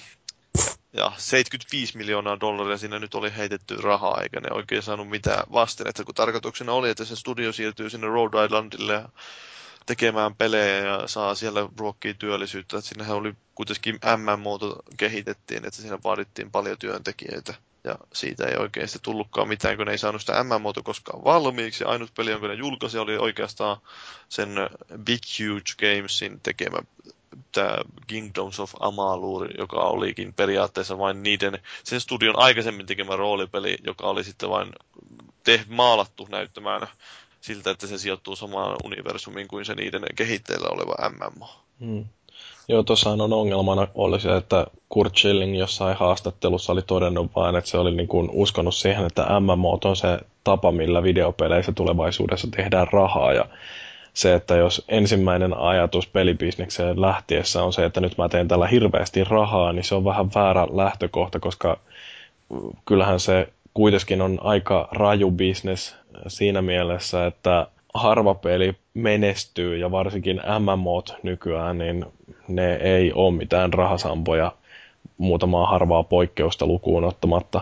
Niin, että no... jos olisivat keskittyneet siihen, että tehdään ensisijaisesti hyvä peli ja sitten toivottavasti me saadaan tällä myöskin tahkottua hirveästi voittoa, että omilleen pääseminenkin on jo aika lailla hyvä suoritus. Tuntuu jotenkin käsittämätöntä luotettu tuommoisen miehen, jolla ei ole mitään niin pelialaa, tai varmaan onko sillä nyt pahemmin mitään yritysmaailman tai niin talousmaailmankaan kokemusta ollut. No ei, mutta se laittoi omia rahojansa kai tuohon 50 miljoonaa, että miettikää niin. minkälainen määrä siinä on poltettu massia, kun niin, 75 no, miljoonaa dollaria saatu tuolta Rhode Islandilta lainaa ja sitten 50 miljoonaa Kurt Schillingin omia rahoja, niin toista 100 miljoonaa dollaria Joo, siis... Eikö näillä entisillä urheilijoilla on yleensä niin kuin, aika kova tämä bisnesvaisto ollut, että koskaan ei ole rahat mennyt.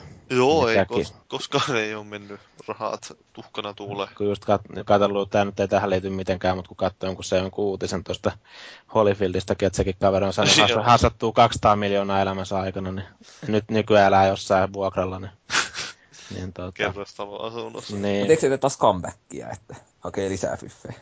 Niin, kyllä se kohta joku 50 alkaa olla, että kyllä se varmaan hyvät kampakit tekee Vähän vielä. niin kuin Rocky. Kyllä. Ei Varmaan chillingiinkin voisi ruveta pelaamaan baseballia. Niin no baseball nyt on semmoinen laji, mitä voi pelaa varmaan jonkin 80 asti. Ei tarvi, no osaan sen näköisiä jätkiä, että siellä voisi itsekin juosta löntystellä siinä kentällä samalla tavalla, mutta kai se on sitten se lyöntitekniikka. Eikö se ollut enemmän näitä heittejä kopparimiehiä vai miten se oli? Niin. Mä en muistele, mutta... Pitcher ja catcher ja kaikkea tällaista. Niin, mä muistin, että se olisi ollut syöttäjä peräti, mutta... Mutta kuitenkin, tiedätkö mistä se tuli kuuluiseksi? Siitä, että alun perin itse asiassa tuo, taisi olla tuo jossain vaiheessa tuon pelistudion nimenkin, niin joku Red Sox-juttu, mutta kuitenkin sehän pelaa sukkaverisenä jossain matsissa, eikä se joukkueen nimikin ollut Red Sox.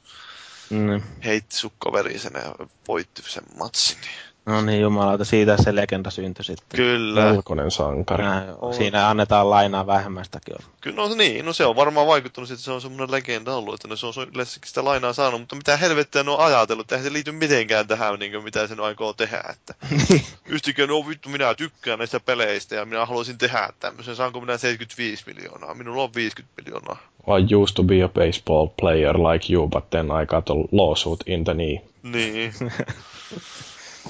Mutta jep, jep. Ja on näitä muitakin hienoja oikeudenkäyntejä tässä viime aikoina ollut, että Cypress Hillin, onko tämä joku taustalaulaja ollut tämmöinen Michael Washington, Washingtonin, niin hävees oikeusjuttunsa Rockstaria vastaan, kun hän oli syytti siitä Rockstaria, että kun tämä San Andreasissa oli semmoinen hieno CJ, GJ-niminen päähahmo, ja hän väitti, että tämä päähahmo oli mallinnettu hänen mukaansa. Milloin se on nostanut tämän jutun? Siitä oli tovi, mä en nyt itse asiassa muista tässä ulkoa, että jos jaksat, niin voit kaivaa tuosta se informaatio, ehkä se mainitaan siinä artikkelissa, jonka olen linkittänyt, mutta niin äh, hänen, Kaksi vuotta vissiin. joo, 250 miljoonaa dollaria, kun siinä oli tavoitteena saada irti siitä jutusta, että Hyvä, saiko se tavoitteet pelituote niin paljon? Niin, varmaan tosiaan tienannut siellä Cypress Hillissä joku 500 euroa, niin sitten 250 miljoonaa, no mutta tosiaan ei, sehän mainittiin siellä lopputeksteissä ja oli haastatellukin ihan tämä Rockstarista jätkää jossain vaiheessa kehitystä, että kun se on kuitenkin, peli kertoo vähän semmoista gangsta-meiningistä, niin ehkä ne oli hakenut inspiraatio jostain sieltä suunnasta. Mutta oikeuden mielestä he, sillä ei ollut kuitenkaan riittävästi todisteita, että se olisi nimenomaan pohjautunut se hahmo häneen, että se oikeastaan ainut argumentti oli, että se näyttää vähän siltä. No niin, ja siinä pelissä oli vielä niin huonot grafiikat, sitten oikein voi tunnistaa sitä, että onko se... Niin, eikä siinä äh, se jonkinlainen tämmöinen ajattelutapa Jenkeissä vissiin on, että se laki antaa myöden, että jos vaikka jonkun kuvasta voit niin kuin, ottaa jotenkin muuntaa sen, voit käyttää inspiraation jotain kuvaa, kunhan sä tarpeeksi sitä muokkaat, Niin, sitä, joka siinä kuvassa on, niin se on ihan lain, lain puitteissa sallittua ilman mitään erillisiä tekijänoikeusmaksuja. Että sitä just siinä oikeudessa sanottiin, että siinä ei ole mitään niin todisteita, että tämä GTAssa nimenomaan se tarina ja se, mistä se kertoo se peliin, että silloin olisi mitään relevanssia sen Jannun elämän suhteen. Kun taas sitten kun tämä Activision ihan hävisi vähän aikaa sitten No Doubtille, sen takia nimenomaan, koska ne siinä, öö, oliko se tämä Band Heroes oli No Doubt, niin sehän oli se kiista siitä, että No ne oli Doubt käyttänyt väärässä yhteydessä siihen Niin. niin. musiikkiin. Et ne, no, e- eikö ne ollut itse niinku sopinut sen vaan niin, että ne omilla, omissa biiseissään käyttää sitä? Niin, niin, ja sitten ne soittikin siinä Niin. ihan mitä tahansa biisiä, Niin. pystyi soittamaan sillä hahmoilla. Et siinä oli se avainjuttu, että ne teki semmoista hommaa, joka oli relevanttia sille, niin kuin, tai siis pelissä se hahmot teki semmoista hommaa, joka oli relevanttia niiden oikeille hommalle, eli soittivat musiikkia. Eli se oli virheellinen tai niin kuin lainvastaista. Rikottiin tekijänoikeuksia, tai se oikeastaan rikottiin sitä sopimusta, jolla he olivat tehneet. Olivat, olivat sooloileet siis. Kyllä, kyllä. Kyllä noissa kuvissa on vähän samaa näköä, että kyllä varmaan niitä olisi sen vartti miljardin antanut Niin, tosta hyvästä, että Kyllä joo. siinä tietysti sanottiinkin jotain, että no tuo kuvaus nyt voisi päteä johonkin moneen tuhanteen mustaihoiseen Mm. mieshenkilöön. Että, tuo- Niin, koska on tuossa nyt siis tällaisia valkoinen T-paita tai tällainen siis wife beater T-paita, koska sitä nyt ei kukaan muu voikaan käyttää. Ja, ja sitten tällainen goatee pikkasen ja musta mies, niin joo, kyllä. Nämä tuntomerkit eivät päde kuin Michael Washingtonin ja GTA San Andreasin CJ. Niin, se on se perinteinen unidentified blackmail. Et, tota, Ahdit jossain leffan krediteissä vaiheessa, että joo. lukee, että Black Jees. Mutta onhan Joo. tuolla Washingtonilla näyttäisi olevan tuossa kuvassa kumminkin vähän isompi haukkari tuolla Siinähän pelissä ehkä Seatsellä. Siinä pystyy käydä puntilla, joo. Kyllä.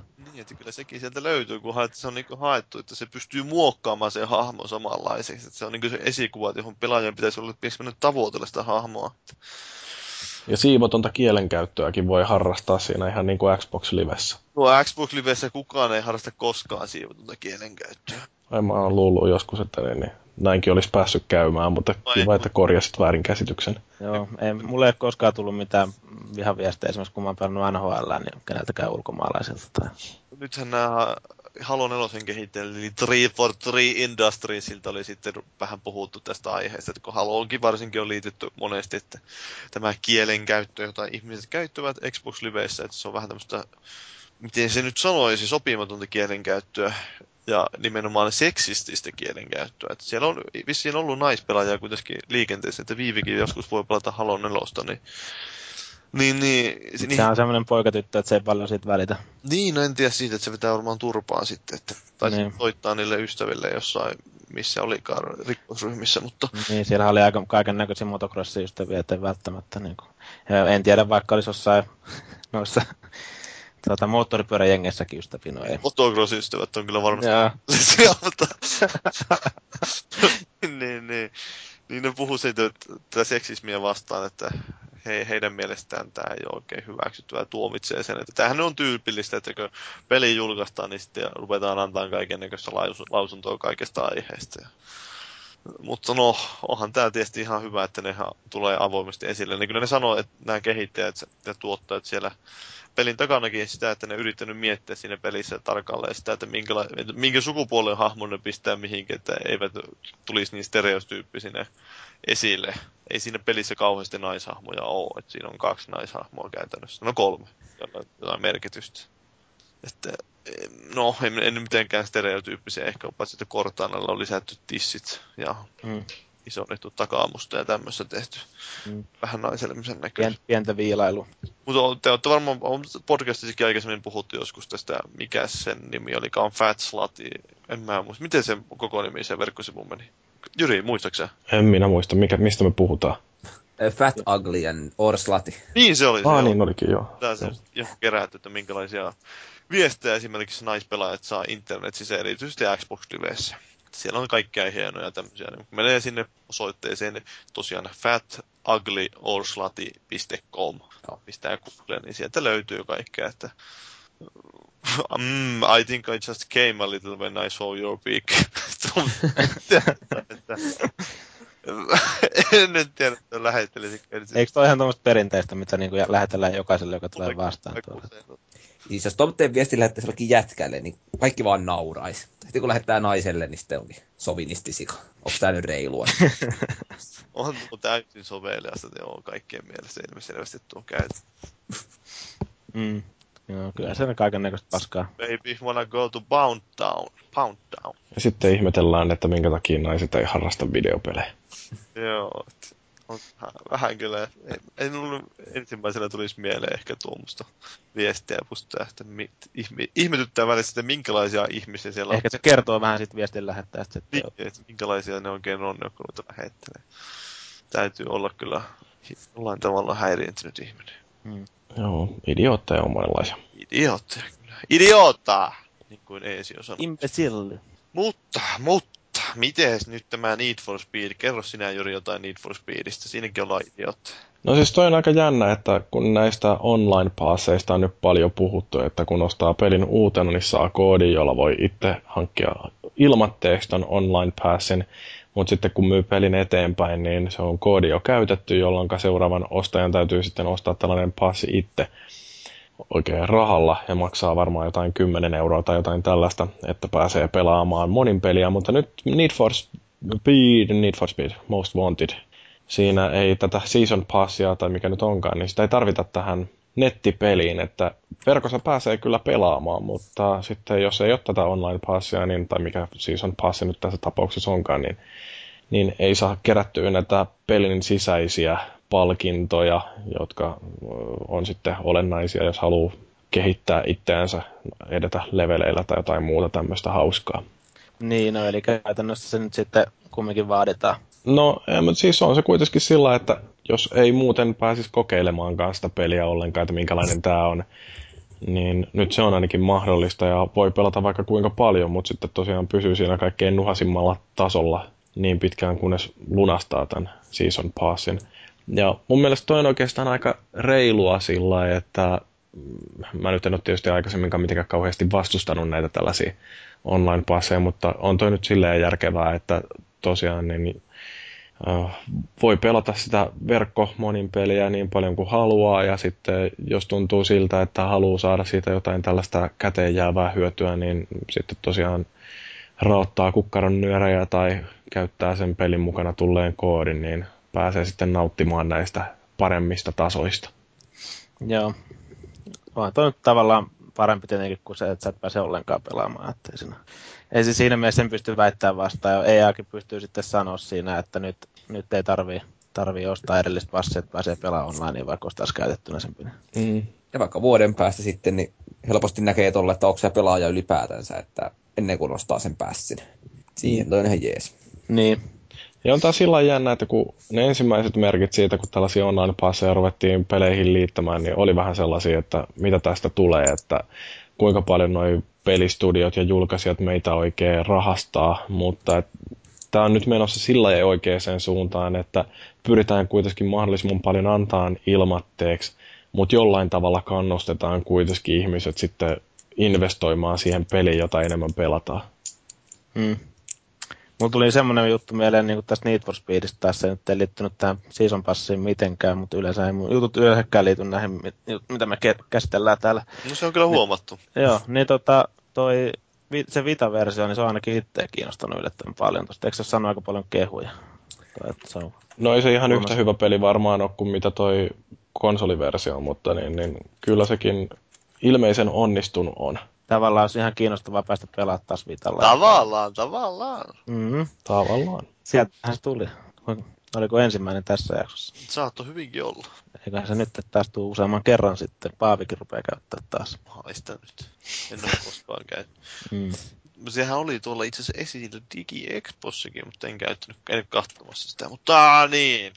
Tiesitte, kun Kinect on myyty 20 miljoonaa. Se on aika kunnioitettua suoritus. Pitäisikö sillä antaa pienet uploadit? Ja tiesittekö, että Microsoftin Matt Barlow on mukana, että on, niin kuin, nyt on vasta raapaistu pintaa, että Kinectistä tulee jotain semmoista, että jota jokainen haluaa omistaa. Tämä uskotaan kyllä ihan siis niin kuin ostan täysillä. Mm. No se on hyvä. Eli pistetäänkö tulemaan jo? Voisin ostaa itselleni varakappaleen, että jos nykyinen hajoaa. No kovaa se käytössä, että no se on. nuo Kinectit. Niin, että joku uhkaa kohta valuikia, että niin, niin lähetän sulle ton Gears of War kolmosen täältä näin, niin joudut sitten silleen, niin kuin, että ei, ei, ei, lähetä vaikka toinen Kinect. Vaikka kolmaskin. Niin. Sitten se on toi pöly on aika petollinen, että tuhoaa kovasti tätä Kinectia tällä hetkellä. Syö sitä pikkuhiljaa, että mm. varmaan sadan tuhannen vuoden päästä se on jo ihan hajalla. Mutta tosiaan tämmöinen pieni keventävä pätkä tähän loppuun, että Resident Evilkin on kuulemma hajalla ja Cliff Plesinski, eli Gearbor, äh, Gears of Warin isäksikin tituleerattu. Tituleerattu, herran jumala, voi olla vaikea puhua. Tituleerattu mies. Cliffy B. Niin, joka ei enää ole töissä Epic Games. Hän lähti sieltä hiljattain. Ja on sitten minä hämmästynyt kansaan sillä, että se on twiittaillut kaiken maailman peli, logo, pelifirmojen logoja kännykällä, että siellä on ollut kuvia Activisionista ja siellä on ollut Naughty Dogilta, kun se on ollut vierailemassa, että men, mitä se oikein tekee, että kaikki on ollut mm. jossain neograafissa, oh, nyt se menee Naughty Dog, ei, nyt se meneekin Activisionin töihin. Sillä on liikaa vapaata aikaa. Nauraa siinä on ainakin semmoinen kaveri, miltä ei ole koskaan itseluottamusta puuttunut. Että... Ei joo, että nyt se oli sitten sanonut Capcomille, että hei, soittakaa mulle, niin fiksataan tää Resident Evil. Paskapeli 2 kautta 5. Sehän tässä on huvittavaa, että mies hän käytti aikoinaan silloin, kun Gears of Waria rupesi tekemään, niin inspiraation lähteen oli Resident Evil 4, jossa oli tämä kuvakulma hahmon takaa ja siinä tämä hienosti yksityiskohtainen hahmo pääsi näkymään, että hän ihastui silloin tähän kuvakulmaan ja halusi sen nimenomaan Resident Evil, eikö siis Gears of Wariin.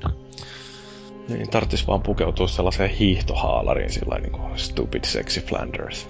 Niin. Nothing at all, nothing at all, nothing at all. It feels like we're nothing at all. Joo, onks meillä uutiset käsitelty? No eiköhän ne ole käsitelty, että mainitaan vielä tähän loppuun, että Skyrimin tulee lisää, eikä kestä tuu pleikkarilla varmaan koskaan. Se edellinenkään tullut vielä. Ei. Se on liian vaikea tehdä pleikkarille näitä juttuja. Kai sä tajuut. Okei, okay, no mutta otetaan tähän väliin sellainen Eine kleine Nachtkäse ja sen jälkeen katsotaan noin meidän viikon keskustelun aiheet. ist denn das Scheiß?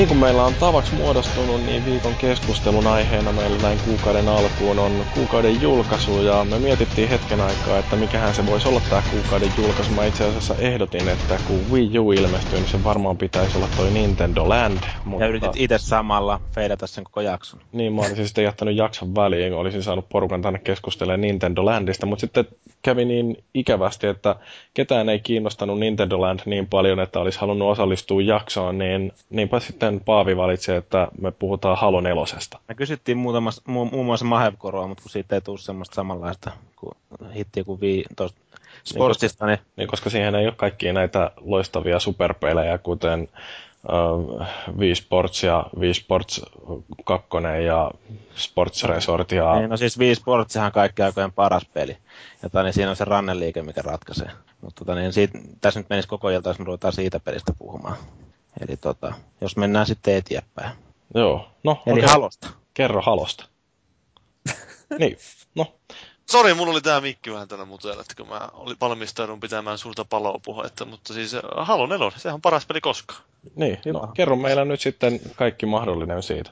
No siis, äh, Halo 4, jos moni on seurannut varmasti suuresti tätä fiktiota, että, joka tähän Halo 4 on rakennettu, että sehän Öö, pohjustettiin jo muutama vuosi sitten, aloitettiin tämmöinen kirjatrilogia kuin Forerunner Trilogy, jota kirjoittaa Greg Beer, tämmöinen karhumies näiden fanien keskuudessa. Ja hän, hän tosiaan on pohjustanut tätä muinaisten muukalaisten tarinaa, joka tähän haloon liittyy. Eli nämä Forerunnerit, muinaiset muukalaiset, ja sitten näissä kirjoissa on rakennettu tällaista konfliktia ihmiskunnan ja näiden Forerunnerien välille, että paljastuikin siellä kirjoissa, että ihmiset tosiaan on ollut, olleet elossa jo vähän, tai niin kuin matkustaneet täällä ympäri galaksia aikoja sitten. No joo, viikon keskusteluna meillä oli täällä yksi toinen idea, mutta niin, niin mä ajattelin, että puhutaan tuosta DigiExposta nyt kuitenkin, koska se ensi vuoden idea ei vaan olisi toiminut. Niin tota, niin, me oltiin viikon loppuna käymässä DigiExpossa, paittiin Valuikin, niin sä voit kysellä meiltä nyt sitten vähän, että minkälaista siellä oli, mutta Paavi, sä olit meistä varmaan kaikkein pisimpään paikalla. Mitä sä siellä teit? Mä olin täällä Halo 4 standilla pyörimässä. Että... Joo, mutta ei nyt puhuta Halo 4. Joo, ei, ei, nyt ei puhuta Halo 4. Se, se ei oikein toimi tosiaan kuulemma.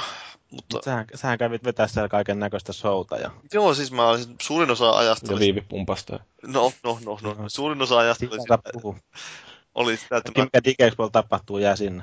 Joo, joo, varsinkin afterpartyssa, mutta siis mä jäin sinne, se, jäin sinne, seisoin siellä standilla suurimman osa ajasta ja pyörin siellä. Xbox-kengät jalassa ja öö, sitten No välissä kävin kerran itse asiassa päivässä kävin vetämässä siellä showta siellä lavalla, eli pelasin vain vähän aikaa Halo 4 ja Spartanopsia, eli sitä yhteistyötilaa nimenomaan. Ja se oli ihan, ihan hauskaa päästä aina, se on tietysti vähän haastavaa pelata siellä samaan aikaan yleisön edessä ja yrittää samalla ehkä selittää jotain sitä pelistä. Että ekalla kerralla mä otin vaikeustasoksi toisiksi vaikeimman. No, kyllä se nyt jotenkuten meni ja sitten mä tokalla kerralla sitten heitinkin vaikka vähän helpomman vaikeustaso, että mä pyörittelin vähän silleen enemmän esitysluontoisesti, että hidastelin ja pyörin siellä keskellä, miten sattuu pelaamalla ja en niin kauheasti kiinnittänyt huomiota siihen, että se olisi sillä lailla vaativaa se pelaaminen. Ja sitten kolmannella kerralla siinä otettiinkin Viivi mukaan pelaamaan sitä. Ja No niin, se olisi pitänyt kyllä nähdä. pelattiin vähän aikaa kooppina. Että mä nyt sanoin siinä just, että mä, mä lähden ajamaan ja mä otan Viivin siihen tykkiin. Niin että, että mä naisten ajaa kuitenkin. Joo, ei sitten me ei naisia rattiin kannata päästä. Kun... Ja mä en tiedä, kannattaako muakaan sinne rattiin päästä. Että mä oon kuulemma melkoinen mulku sen takia. Mutta...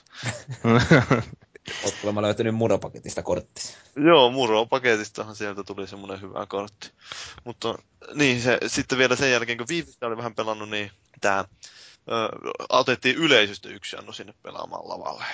Korvasi sen niin viivin sinne tykissä ja sitten pelattiin sen kanssa loppuun tämä kyseinen tehtävä. Se joku vartin kesti aina nuo vedot. Sitten tietenkin tämä kaveri oli vähän positiivisesti yllättynyt, kun killeistä kästille vielä Halo nelosen käteen. Sitten lopuksi se oli sille, voi jumalauta. Hyvä, tun, hyvä tuntipalkka oli siinä, kun kävi vähän lavalla pyörähtämässä poika. Ei, se oli ihan jees. Oli se muutenkin hauska sillä, että kun siellä jonkun, jonkun verran porukkaa tuli kuitenkin jutuuttamaankin siellä, kun seisoin standille, niin tunnistivat minut ja saattoipa joku kysyä nimikirjoitustakin ja joku ottaa mm. panikuvaa, että se on aina tällainen hämmentävä hetki. Kun... Paavihan antoi muun muassa mun kaverin tyttöystä ole nimmari. Joo, ja se on, täytyy taas todeta, että mä en osaa edelleenkään kirjoittaa nimikirjoituksia, että se on ihan kauhean homma, että varsinkin vielä jossain ihmeellisessä asennossa pitäisi. Mutta ehkä, ehkä ne Mihinkä kirjoittelit? Se oli vielä kiva. rokkitähti tyyliin. Että... Se, se, oli silleen, että toi siimi oli bend out, niin kuin kumartu siihen paaviin eteen ja sitten niin selällä sen nimman. Siimin pakara. Sitä on moni unelmoin. Kyllä. Mutta niin, vähän siinä mielessä nyt on tosiaan hauska tavata porukkaa ja oli ihan hauska päästä silleen seuraamaan, että miten ihmiset oikeasti pelaavat haluaa, että kuinka miten tykkää siitä, että minkä, miltä sitä näyttää, kun on vähän uusia pelaajia pelaamassa. Ja, että... Teillä oli mistä se monin peli pelkästään siinä testattavan tai semmoinen niin kuin, tota, Joo, se... mikä pelimuoto siinä nyt olikaan. No, siinä on ku... vähän kaikkea niitä niin kilpailusta monin peliä sekaisin pelata. Joo. Mä kuulin vaan huhua, että siellä ne jotkut oli vahingossa eksynyt sinne kampanjan puolelle sitten, kun se oli, sekin oli niin kuin mahdollista valita sieltä. Tämä oli yksi näistä murheen gryyneistä, että virallinen kuluttaja-embargo-kampanjalle päättyy 6. marraskuuta, eli julkaisupäivänä. Ja niin, no sehän on tietenkin hauskaa, kun siellä oli testattavana muun myyntiversio pelistä, jossa siis pystyi mennä pelaamaan kampanjaa, mutta ei periaatteessa saanut mennä pala- pelaamaan. Ja sitten siellä on niin samoja, samoja tyyppejä oli ilmeisesti useamman kerran starttailun vahingossa sitä. Joo, siellä joku aina vahingossa kävi enemmän tai vähemmän vahingossa. Ja sitten aina piti käydä sanomaan, että sori, että tätä kampanjaa ei saa pelata tässä. Että se sitten vähän on nyt monet tuli kysymään, että mitä helvettiä tämä tämmöinen homma nyt, että miksi ei saa pelata kampanjaa, ja sitten yritti selittää. Kehoitit heitä katsomaan sen YouTubesta. Joo, mä sanon, että siellähän se on vuodettu, tai mä voin kertoa vaikka tästä, että mitä siinä tapahtuu. Mutta kertoo lopun siinä, että Joo. vähän parannat pelin, pelinautintoa. Eikö se jossain tutkimuksessa on melkein sanottu, niin kuin, että kun tietää lopun tarinasta, niin Kyllä. Se Tämä parantaa kummasti pelinautintoa. Skeptics Guide to the Universeissa on tällainenkin totuus joskus kerrottu. Varsinkin Halossa, kun se tarina tosiaan on niin hyvä, että vähän niin kuin... Harmi, että mä en ole koskaan sitä päässyt kertomaan oikein tuosta Halon tarinasta. Halon tarinasta, mutta... Mm. Joo, etkä nytkään pääse kertomaan. No, voisin mä tässä periaatteessa kertoa. No ei, mutta siis mitäs muuta sitten nyt pitikään sanomaan, niin toinen juttu, joka siinä oli sitten vähän ikävempi homma, joka alkoi, tämä oli siis tämä kampanja, ja sitten toinen oli tämä ikäraja. Peli on Peki 16. Aikaisemmin on tottunut ajattelemaan niin, että okei, no se nyt on niinku suositus. Ei sen varsinaisesti tarvitse kauhean tarkasti valvoa. Niin. Ei kaupoissakaan katsota, ole tavattu katsoa muuta kuin näitä K18-pelejä. Se on semmoinen, niinku, se on laki. Ja tuolla sitten tulikin linjaus, että okei, nyt pitää katsoa, että ei pääse alle 16-vuotiaat pelaamaan peliä. Sehän on helppoa homma. Se on tosi helppoa, kun tunnetusti kaikilla 16-vuotiailla ensinnäkin on henkkarit mukana. Joo. Ja sitten, että mä tosiaan tunnistan tosi hyvin, että kuka on 16-vuotias ja kuka ei. Että vähän se, siinä vaiheessa ihmisillä on kuitenkin se kehitys vähän eri vaiheissa. Että se mm. on hiukan hankalaa siitä ulkomuodosta jollakin päätelty. Joku jolla oli kuulemma oli ollut passin kanssa oikein, että kun hän näyttää vähän nuorelta, niin sitten oli vetänyt esiin sieltä, että kyllä mä oon 16. Se oli hyvin varustautunut. Joo, että kyllä siinä va- sitten oli käynyt nämä, nämä jonkinlaiset tarkastaja-ihmiset katsomassakin sitä, että miten sitä valvotaan, mutta itse, itse oli vähän kyllä suoraan sanottuna vittuuntunut siihen touhuun, kun en tosiaankaan semmoista tullut sinne tekemään. Että... Sillä oli ehkä sillä Jerryllä, jonka haastattelumme kanssa jossain vaiheessa otettiin tuolla messuilla, niin se oli ehkä pikkasen helpompi tehtävä kuitenkin siinä. No niin se oli, tota, niin, se, se, niin. se oli selvästi rajattu, että tuossa ei ollut minkäänlaista rajausta, niin sitten pääsi ihmiset tulemaan ja menemään miten sattuu, niin se oli varsinkin lauantaina, kun siinä oli kauhea määrä ihmisiä siinä standilla, että siinä hyvät teemat kulkemaan, niin hankala siinä on sieltä karsia pois niitä, kun ei näe sieltä yleisösiasta niitä pol- polvenkorkuisia ihmisiä. Että Näinpä. Se olisi ollut, kun olisi tiennyt niin, että no en mä nyt kauheasti siihen itse järjestelyihin taaskaan päässyt vaikuttaa, mutta olisi tiennyt tämä homma, niin olisi rajannut se alue jotenkin, että olisi yhdestä paikasta olisi päässyt pelaamaan vaikka. Ja laittanut si- siimin seisoa sinne portille. Niin, toi se Master Chief, kun siellä pyöri tämmöinen Master Chief-hahmo. Mm. Kyllä siinä välissä itsekin piti käydä pelaamassa sitten, että oli, jotkut tuli pyytämään yksi vastaan ykköstä jopa. Pääsee itse legendan kanssa. Joo, se on hyvä, että mä Pelaamaan. pelaan niitä kenttiä kuitenkin itse sitä monin peliä jonkun verran, ja ne oli pieni etulyöntiasema, että tiesin, että mitä, miten niissä kannattaa toimia. Niin, no tämä on tämmöinen niin näyttele asettelet silmin ehkä jossain määrin. Että onhan se hauska, että mä kävin, pääsin käymään silloin torstainakin jo vähän ennen kuin se oli mitään niin valmiita ne paikat. Pääsin näkemään vähän keskeeräisenä sitä, että kyllä ne aika kauan kestää pystyttää, varsinkin isommat standit.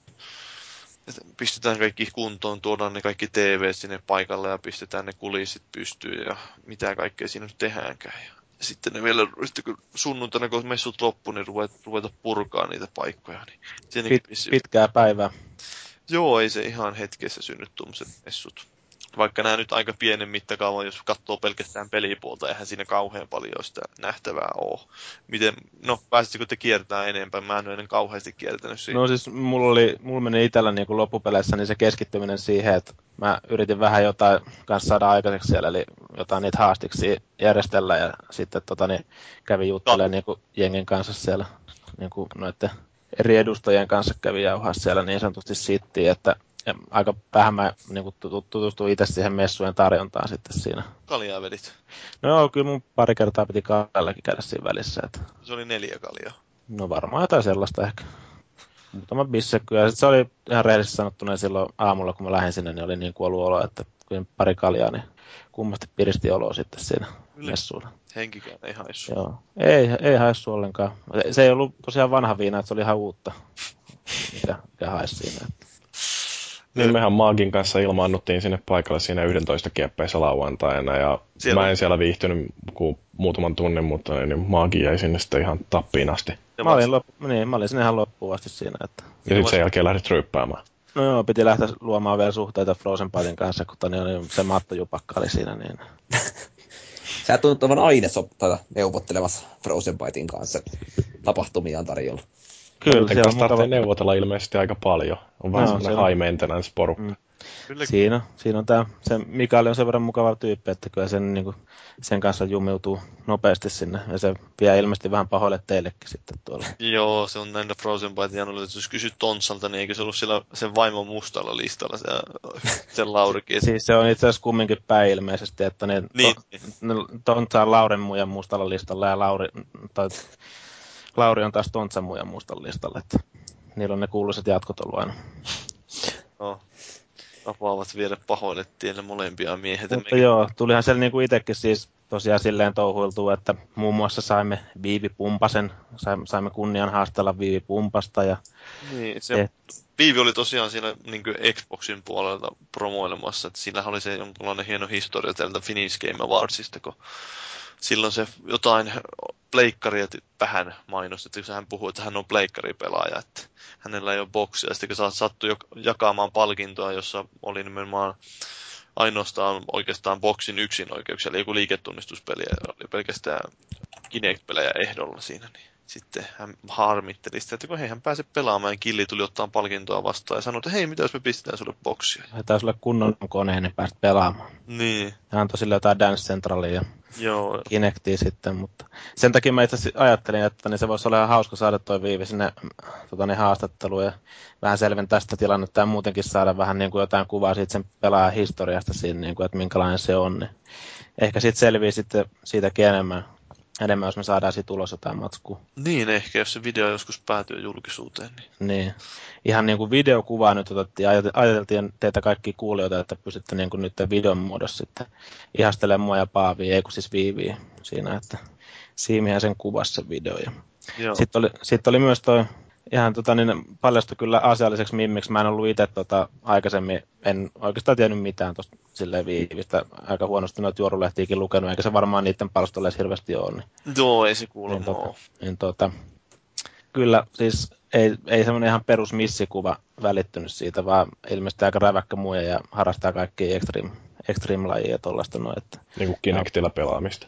No siis siitähän se just sen verran voin spoilata sitä haastattelua, että Killi oli vähän yllättynyt sille, kun toi Viivi oli sitten sanonut, että no eikö sulla ole sitten mitään muuta, mu- muuta niin kuin, eikö sulla olisi jotain räiskintää antaa mulle, kun hän pelasi mieluummin jotain niitä, että, että kulma kodia ja Max Payne ja tämmöistä ne kaikki maistuu. Mä joudun opettaa sitä vähän Halo siinä, että hän ei ollut aikaisemmin. Oli se vähän Halo sitä ekaa kokeilla, mutta mä sieltä sitten opettelin hänelle vähän, että miten pelataan. Hmm. No mitenkäs noi DigiExpot nyt sitten, niin noin ammattilaisen näkökulmasta, että ollaanko siellä ihan niin kuin tavallisten kuolevaisten kanssa samoissa piireissä vai onko jotain omaa erikoista kivaa tarjolla? Siellähän on ollut pieni semmoinen pressi lounge siellä sivussa, vähän niin kuin Gamescomissa konsanaan. Se oli, Gamescomissahan se oli kuuluisa pelastus tämä alue, mutta sitten tuolla ei ole mitään varsinaista bisnesaluetta tietenkään erikseen. Että se on siellä sitten ennen sitä messujen alkamista oli Ennen vanhan oli aina semmoinen edeltävänä iltana, eli kun perjantaina messut alkaa, niin torstai-iltana on semmoinen ammattilaispäivä. Mutta nykyään se on kuihtunut siihen, että on kaksi tuntia ennen sitä messujen alkamista perjantaina, 10-12 ammattilaisaika. Ja no en mä nyt onko siinä niin paljon nähtävääkään, että siinä nyt tarvitsee kauhean paljon enempää. No mä muistaakseni viime vuonna kävin siellä ammattilaispäivillä silloin perjantaina ja oli se jotenkin aika aneemisen olosta, että ei siellä ihan hirveästi ollut mitään nähtävää ja varmaan parhaat paukut säästettiin siihen, kun siellä tulee yleisöä, että en mä tiedä mitkä ammattilaiset siellä edes käy, ehkä muutama hassu lehti. Niin, Ja- no siellä just jotain pelialan porukkaa ehkä vähän käy kuvailemaan ja testailee jotain pelejä. Katsoo nyt, mitä siellä on Mm. jaettavaa ilmasta. Legendahan kertoo, että siellä on joskus ollut jotain promoja lojumassa jossain, ja sitten ihmiset käy vai ottaa ne sieltä pois. Mm. Kyllä, kyllä. No mitäs muuta siellä oli näytellä kuin Halo 4 ja Kinectia? Olihan siellä se joku paska karttipeli, mitä me Jyrin kanssa pelattiin. Oh, Little Big Planet-kartti vai? Niin, mä Niin. taisin siinä hakata maagin ainakin ensimmäisellä kerralla, kun me molemmat pelattiin sitä ylemmässä äh, ruudun puolissa, koska näkyvää autoa, vaikka se alempi olisi ollut oikeasti maagin auto. Et niin kuin, Joo, mulle vielä sanottiin siellä, jos mä kysyin niin siinä, sieltä esittää, että kumpi on mun ruutu, se näytti sitä ylempää ruutua. Sitten mä rupesin katsoa sitä siinä niin ja väänsin, ja sitten mä jossain välissä katsoin sinne alas ja katsoin, että voiko tuo Jyri oikeasti pelaa noin paskasti, että se vetää se, niin. Ja sit mä, tota, niin, se vielä jotenkin niin kuin näytti sille, niin kuin, että se olisi vähän niin kuin mennyt just niiden mun liikkeiden mukaan siinä ruudulla. Niin. Sitten vaan jossain vaiheessa, niin kun tajus sen, niin oli sille jotenkin vitun tyhmä fiilis. Ja sille, ja ajattelin, että pikkasen on viivettä tässä ohjauksessa kuitenkin. me pelattiin sillä saatana ilmaratilla sitä. Oi voi, olihan siinä tosiaan Pleikkarilla oli suht semmoinen no, tilaava osasto, että siinä oli mitä kaikkea, siinä oli sen ohella. Eli siinä on Singstarit perinteiset ja jotain tanssia ollut. Oliko Fly 4?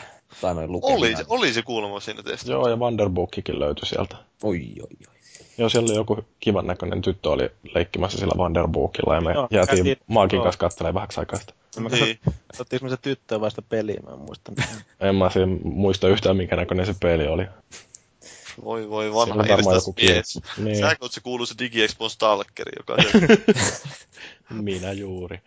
Käyt sillä vaan lasitunnelin katse ja istut jossain takana. Just itse asiassa kun Siimin kanssa käveltiinkin joku ohi siinä se pleikkariständi ohi, niin vähän kyllä naureskeltiin, kun siinä joku tämmönen tanssi, tanssipeliä pelasi joku semmonen hyvännäköinen naisihminen, niin selän takana on mies ja kuvaa kameran kanssa sitä, niin että Niin. katsot, mihinkähän tämä kamera nyt on kohdistettu ja suunnattu tässä. Kyllä me Jyrinkin kanssa otettiin vähän, Tuolla messuilla jalat, niin mulla väsyy käsi. kyllä me Jyrinkin kanssa otettiin vähän videokuvaa siinä, kun se muija heilui sen sauvan kanssa. Että sauvan kais heille. Joo, kyllä. Sitä vatkaili siinä. Kyllä, on niin asiallista taas, että... Mutta Maagi, mikä se oli sun mielestä kaikkein parasta messuilla? Vi- Viivi pumpan. Ai siellä teet messut. se oli se Sexibition, oli siellä kaapelitehtaalla. niin joo, mä menin väärään paikkaan aamulla, mutta tota, niin, kyllä toi nyt ihan hyvin sitten tuoltakin toi päivä, päivä meni tuollakin. Että... Mutta aika pienet se oli, siis silleen niin kuin kauhean rajattu alue jotenkin tuntuu olevan nyt DigiExpo, kun siellä samaan aikaan sitten oli joku salibändi ja Ski Expo, niin, niin Joo, siis tämähän oli siis Killi valotti tätä, siis sehän on aikaisemmin järjestetty siellä yläkerrassa messukeskuksessa tämä DigiExpo, ja nyt se oli siellä alakerrassa, missä nämä lätkä ja muut ski-expot on tavallisesti. Niin tässä on taustalla semmoinen juttu, että ne oli vuokrannut se messukeskus niin vahingossa sen yläkerran, niin just tähän DigiExpojen aikaan, niin Alkon satavuotisryyppäjäisille. no niin, eli ihan hyvä syy. Kuitenkin. Niin, minkä takia. Sehän on muuten itse asiassa hauska, kun tota, niin tuli vaan mieleen, mä en tiedä miten kauan mä oon keskolla näin töissä, mutta tota, se, se, sinnehän ei enää kesko, keskon porukka pääse tuonne messukeskukseen ollenkaan, mutta niin oli jotkut ne kuuluisat kootiin päivät siellä, kun rupesi kauppiaat tappelee keskenään. Niin, no niin. niin, niin poliisit jouduttiin kutsua paikalle. Ja... Sä olit siellä vissiin. mä en ollut itse niissä bileissä mukana. Mutta... Niin, niin. Mutta tota, ilmeisesti siinä... Että, mä, mä, en tiedä, onko, mä en tiedä, onko se, onko se tota, niin porttikielto vielä voimassa, mutta ei sit, ei sit nyt kovin montaa vuotta vielä. Päästivät susta sisälle kuitenkin nyt. Niin, kyllä. Olisi pitänyt ilmi antaa, että hei, tää on kesku jumalaututtavat niskaperät. Niin, semmonen paskiainen tuli sieltä sisään, saatana. Minkäs verran tuon porukkaa muuten? No. Siis siinä on monet messut päällekkäin, mutta... 70 000 oli nyt niin projektoitu kävijämäärä. Eli siis odotettu. Mä en, ei ole vielä varmaan julkistettu, kuinka paljon siellä oikeasti kävi, mutta odotettiin 70 000. Että kyllä se tuommoinen messut, niin miettii, että kun Suomessa ei kauhean, oikeastaan ole mitään erillisiä pelimessuja, mutta kuitenkin tuo on siinä mielessä hyvä näille pelialan ihmisille tai maahantujille ja muille edustajille, että sieltä voi houkutella justiin sitä ihmistä, joka ei välttämättä pelimessuille kuitenkaan tuli. Että pelimessuille olisi ehkä enemmän nämä aktiiviharrastajat, niin tuolla voi kerätä vähän muillakin osa-alueilta ihmisiä, että siellä tulee tämmöistä kasuaalimpaa yleisöä, jolle voi ehkä saada myytyä sitä sisältöä. Mutta tota, minkä verran sinne joutuu sitten jonottelemaan johonkin haloon pääsemistä, että että ainakin Gamescomissa muistaa vaan sen, että suurin osa oli niin, kuin niin monen tunnin jonottamisen päässä, ettei No tuossa on, on varmaan se, että kun tuohon Halo-alueessa oli kumminkin panostettu niin paljon, että se oli niin saatanasta niitä koneita, että vaikka se oli ihmisiä helvetisti, niin varmaan tota, kumminkin suht pienellä jonottamisella luulisi pääsevän siihen pelaamaan. 24 pelipistettä siinä taisi olla. Niin. Kahdeksan oli yhdessä verkossa ja sitten 16 oli toisessa verkossa. Että siinä tosiaan oli tosi paljon. Sitten taas Wii U oli, siellä oli, niin kuin, oli useita pisteitä, mutta totta kai melkeinpä jokaisella pisteellä oli eri peli. Että jos halusi kaikki ne käydä läpi siinä, niin siinä joutui ehkä vähän enemmän jonottaa. Mutta ei siinä nyt kauheita jonoa ainakaan Halon puolella ollut. Ja mä, mä en tiedä muissakaan, mutta tietenkin vähän se riippuu, että minkälaiset omat kriteerit ja mihin aikaan sinne tulee. Että jos joskus sunnuntaina loppuillasta tai loppupäivästä, niin ei siellä kauheasti porukkaa, eikä perjantainakaan aamupäivästä ollut kauheasti porukkaa. Että suurin tämmöinen ihmispiikki siihen sattui siihen ehkä lauantaina aamupäivän jälkeen. Näetkö, näetkö muuten, tuli vaan nyt tälle hauhemminen mieleen, että näetkö gamerin porukkaa siellä pyörimässä? Kyllä mä näin, että jututtelin Tontsaa, niin hän nauhoitti itse siinä Halo-standin vieressä yhden jakso. Joo. Mä siinä yhden kattelin, että siellä ne puhuu taas paskaa easy vaikeustasosta ja mistä kaikista. opettelisivat pelaamaan jumalauta. Niin, siihen taakse puimaan nyrkkiä. että se vähän mietitytty, miten hyvin ne saa siinä nauhoitettua. Kun siinä... Käv, kävitkö itse antaa mitään asiantuntevaa kommenttia halosta? En käynyt, ne tarkoituksella, tarkoituksella niin jättivät varmaan minut pois, että eivät halunneet mitään positiivista pelistä. No niin, sillä lailla. no ei, mutta äh, siis mietin sitä, että miten hyvin ne saa sen nauhoitettua. Se, niin kuin, no siinä oli se, sähän kävit siinä kuitenkin. Kyllä joo. Siinähän soi aika kovalla se, että videota näytettiin siellä seinällä, niin siinä oli aika kovalla ne äänet. Ja varsinkin la- perjantaina niin tuntuu, että vähän korvat hajosta ja oma ääni hajosi, kun piti huutaa suurin piirtein kavereille, jotka on siinä vieressä. Kyllä. Joo, kyllä mä nyt sen verran kävin siinä muutenkin sitä Microsoftin osastolla pyörimässä siinä, että kun se Viivi aluksi ehdotteli, että mennään sinne nauhoittelemaan, niin totesin vaan, että ei, ei onnistu kyllä. Että... No ei se oikein, se oli niin kovaa melusta ja siitä tuli itse asiassa se, kun se Wii U-osasto oli ihan siinä Halo-osaston vieressä, niin sitten sieltä tulikin kerran jo käymään joku vi, se osa, Wii U-osaston Jannu, että herra ei tässä pisti käynyt pienemmälle tuota ääntä, mutta taas kun ei meillä ollut niin minulla ja muille, kun siinä varsinaisesti esittelen, niin mitään vaikutusvaltaa tuommoisiin asioihin tietenkään, että ei meillä ollut edes kaukosäädintä, jolla tele, televisiota säätää, että vasta lauantaina huomattiin, että kun niissä joissakin telkoissa oli niin hyvin piirretty ne napit, joilla niistä pystyi säätämään, että se oli semmoinen ihmeellinen analogitatti siellä takana jossain kolossa. Tatti no, niin. kolossa. Kyllä, just näin. Kasvaa mm. sieniä sieltä. Mm, kuuluisa kolopallo. Kyllä.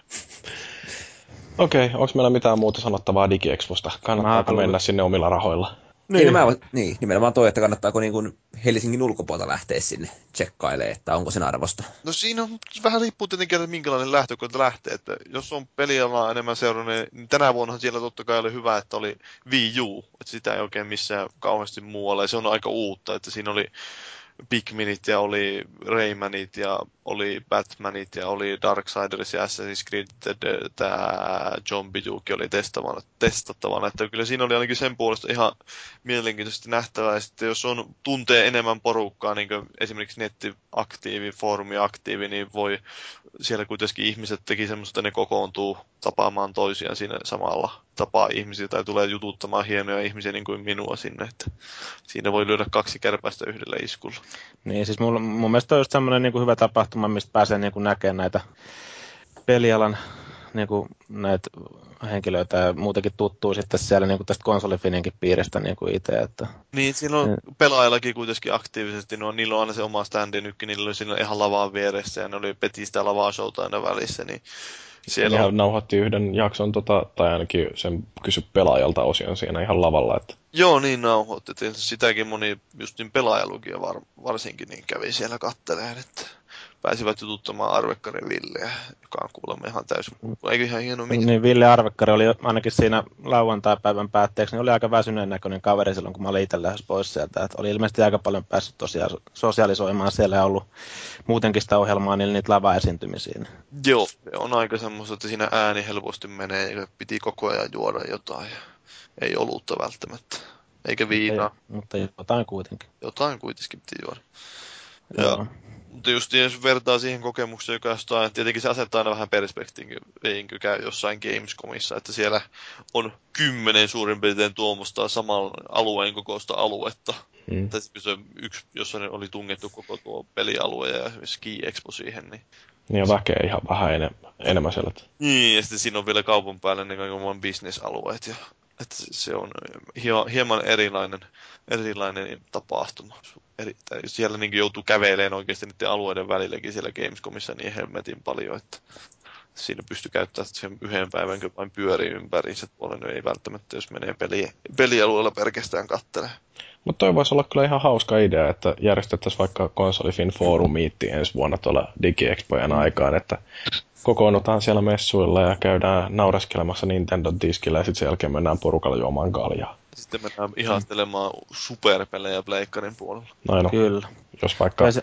se voi olla, että silloin olisi toi Wonderbook jo saatu julkaistuakin. Niin, ja ensi vuonna voi olla kuitenkin, jos mietitään tätä aikataulua, niin ehkä jopa uusia konsoleita voisi olla Sonylta ja Microsoftilta esillä. Se olisi kyllä aika mahtavaa. Näinpä. Hyvä chance. Jokainen chance on mahdollisuus. Niinhän se Vettelikin sanoi. Kyllä, se on hieno mies. Mut. Ja se sanoi vielä, että elämä on lifeikin sitten jossain välissä.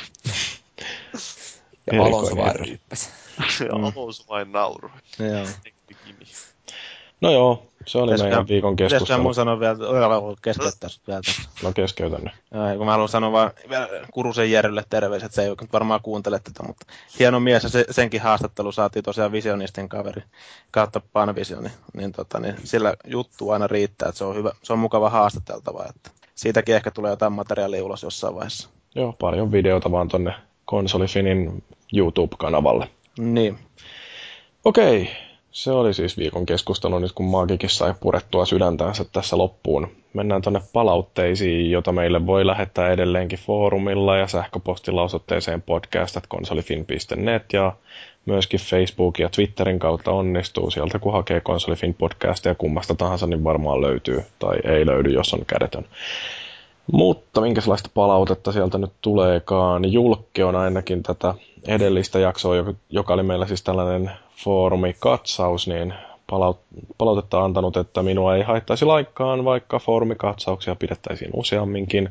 Välillä kaastien aiheet ovat olleet tavallaan hieman väkisin keksityn oloisia, eikä niitä ole voitu tarkastella kovinkaan monelta aspektilta. No mutta nyt ei ainakaan ole väkisin keksitty aihe, Tämä oli hyvin tarkkaan mietitty. Mistä Tämä oli jo. Kyllä. Itse voi sanoa tuosta sen verran, että kyllähän noit, siis mun mielestä henkilökohtaisesti noita foorumikatsauksia on ihan hauska tehdä. Tai silleen niin kommentoida jengin. Niin, niin ja sitten saa aika hyvin repittyä monipuolisesti niin. puheenaiheet, että kun pystyy niin. vähän vaihtelemaan, eikä tarvitse sitä yhtä aihetta velloa. Että toisaalta siinä ei välttämättä pääse siihen yhteen aiheeseen niin syvällisesti pureutua. Niin, tai jos niin. pureudutaan tosikin syvällisesti aiheeseen ja sitten me jauhetaan sitä kaksi tuntia, mutta ei kuitenkaan päästä puusta pitkään. Sekin on, että ruvetaan puhumaan justiin kaiken maailman kissanpennoista. Mutta sitten Julkki jatkaa vielä, että hieman pettynyt olen huomatessani keskustelijoiden olevan kommareita. No mitä voi odottaa tamperelaisilta? Niin, tamperelaisia mm. ja mitä, opiskelijoita. Mitä, mitä, ei, ei, ei. Susirajan takana huutelevat mm. punaanutut päässä. Mutta eikö se ollut vielä jat... herro äänesti nytkin. Niin. Eikö se ollut jatkanut kuitenkin sitä niin, että se on hyvä, että on huomannut, että se on samaa mieltä meidän kanssa perseistä. perseistä.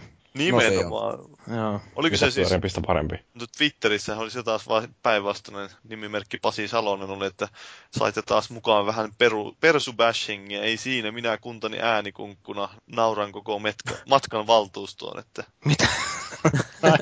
ja sitten näinkin päin.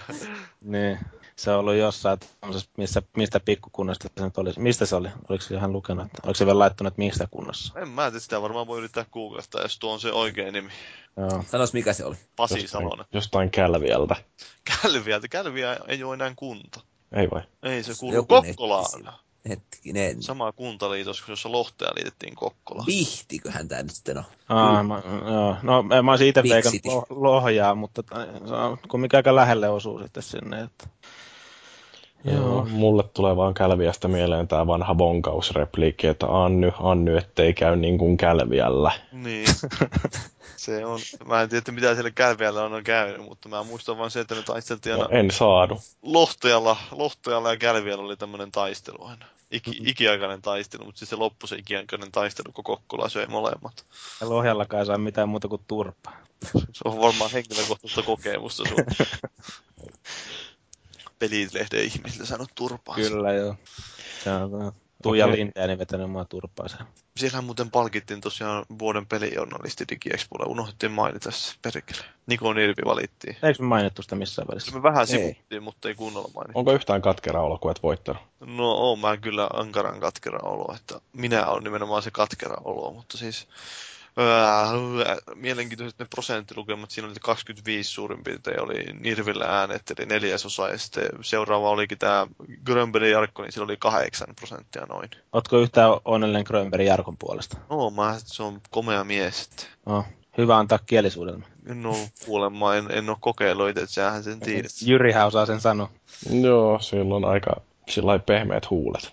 Rrr, mutta Varmaan. Ja sitten oli tämä kolmantena kyllä itse asiassa, niin siinä oli eroa joku 0,3 prosenttia niiden välillä. Että aika tiukka oli äänestys. Kukas Nobody se kolmas oli siinä? Se oli tämän eh, elektronisen, eli siis e-sports-sivuston, eli settikö vai ST, mikä sen onkaan se. Niin, joku väbitti. Niin, sen puolen, että siinä se ihan no, vähän pytyteltiinkin Jarkon kanssa siitä, että on tuo vähän mielenkiintoinen, että yleisöäänestyksellä valitaan, että ei ole semmoinen, että niin kuin, tava, äh, tavallaan melkein jo sanoin, huh, huh, huh.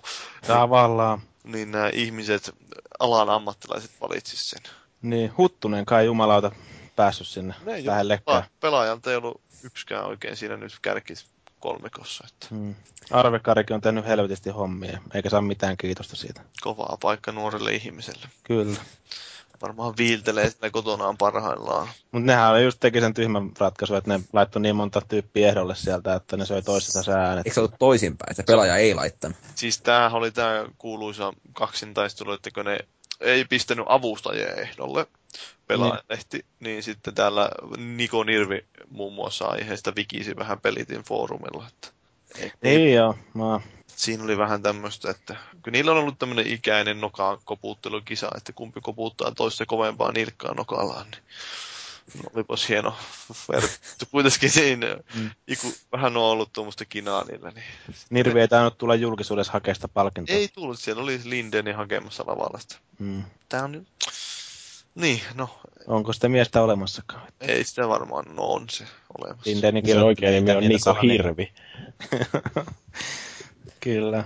No joo, sitten oli vielä Henge kirjoittanut tällaisen, kun tuossa muun muassa Assassin's Creedissä ja Halo 4 on tämä pakollinen kieliasetus, että jos sattuu asuun Suomesta, niin silloin saan tekstitykset suomeksi.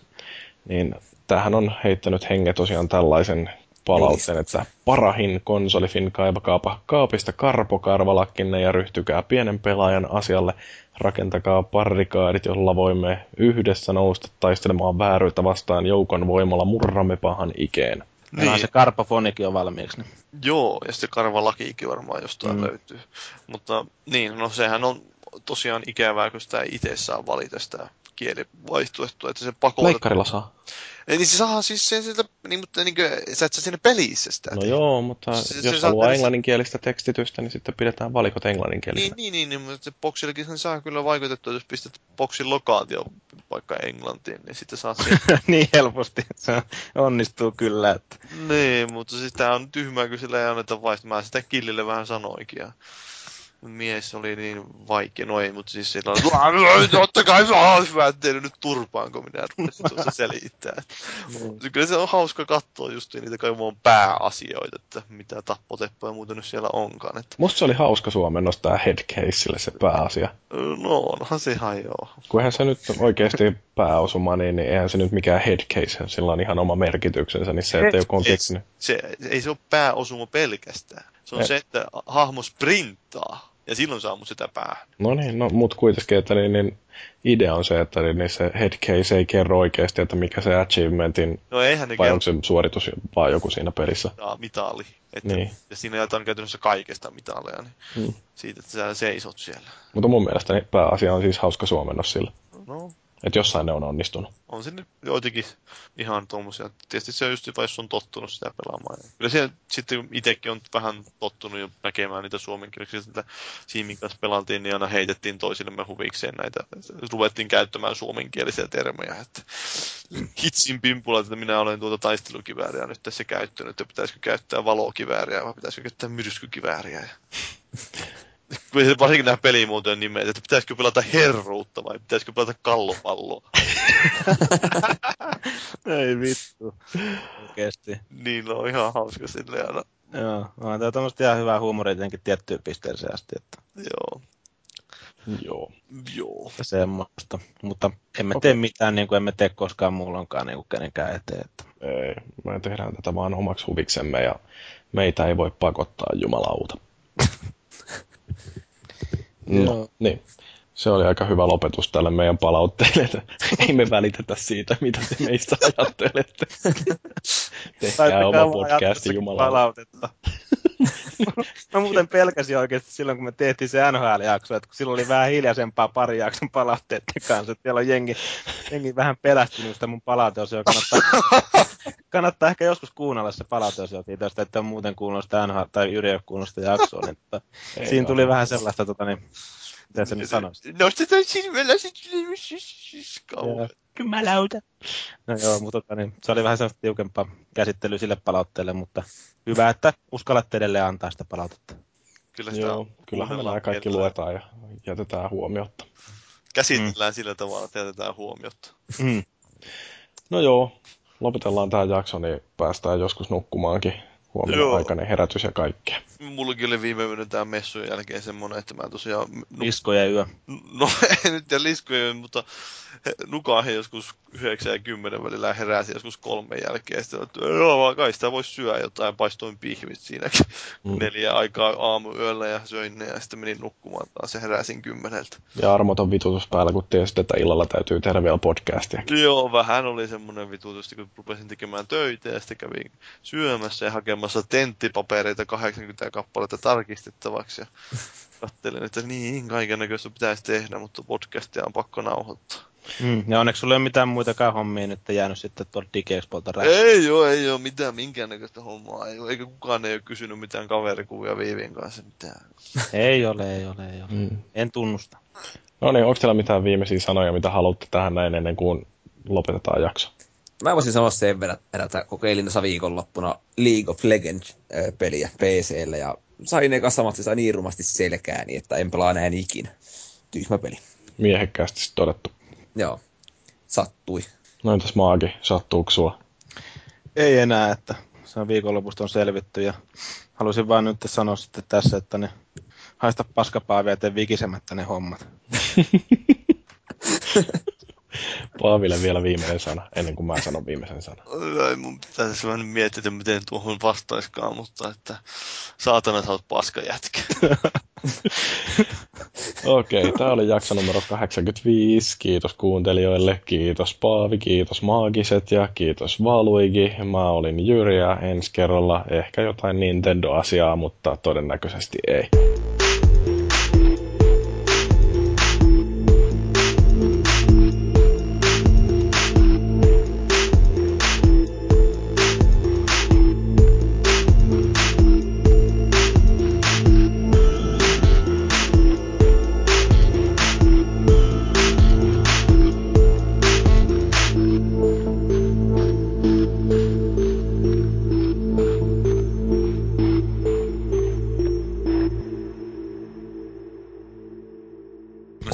Kyllä Jyriä vetäisin turpaa heti, jos se tulisi kadulla vastaan.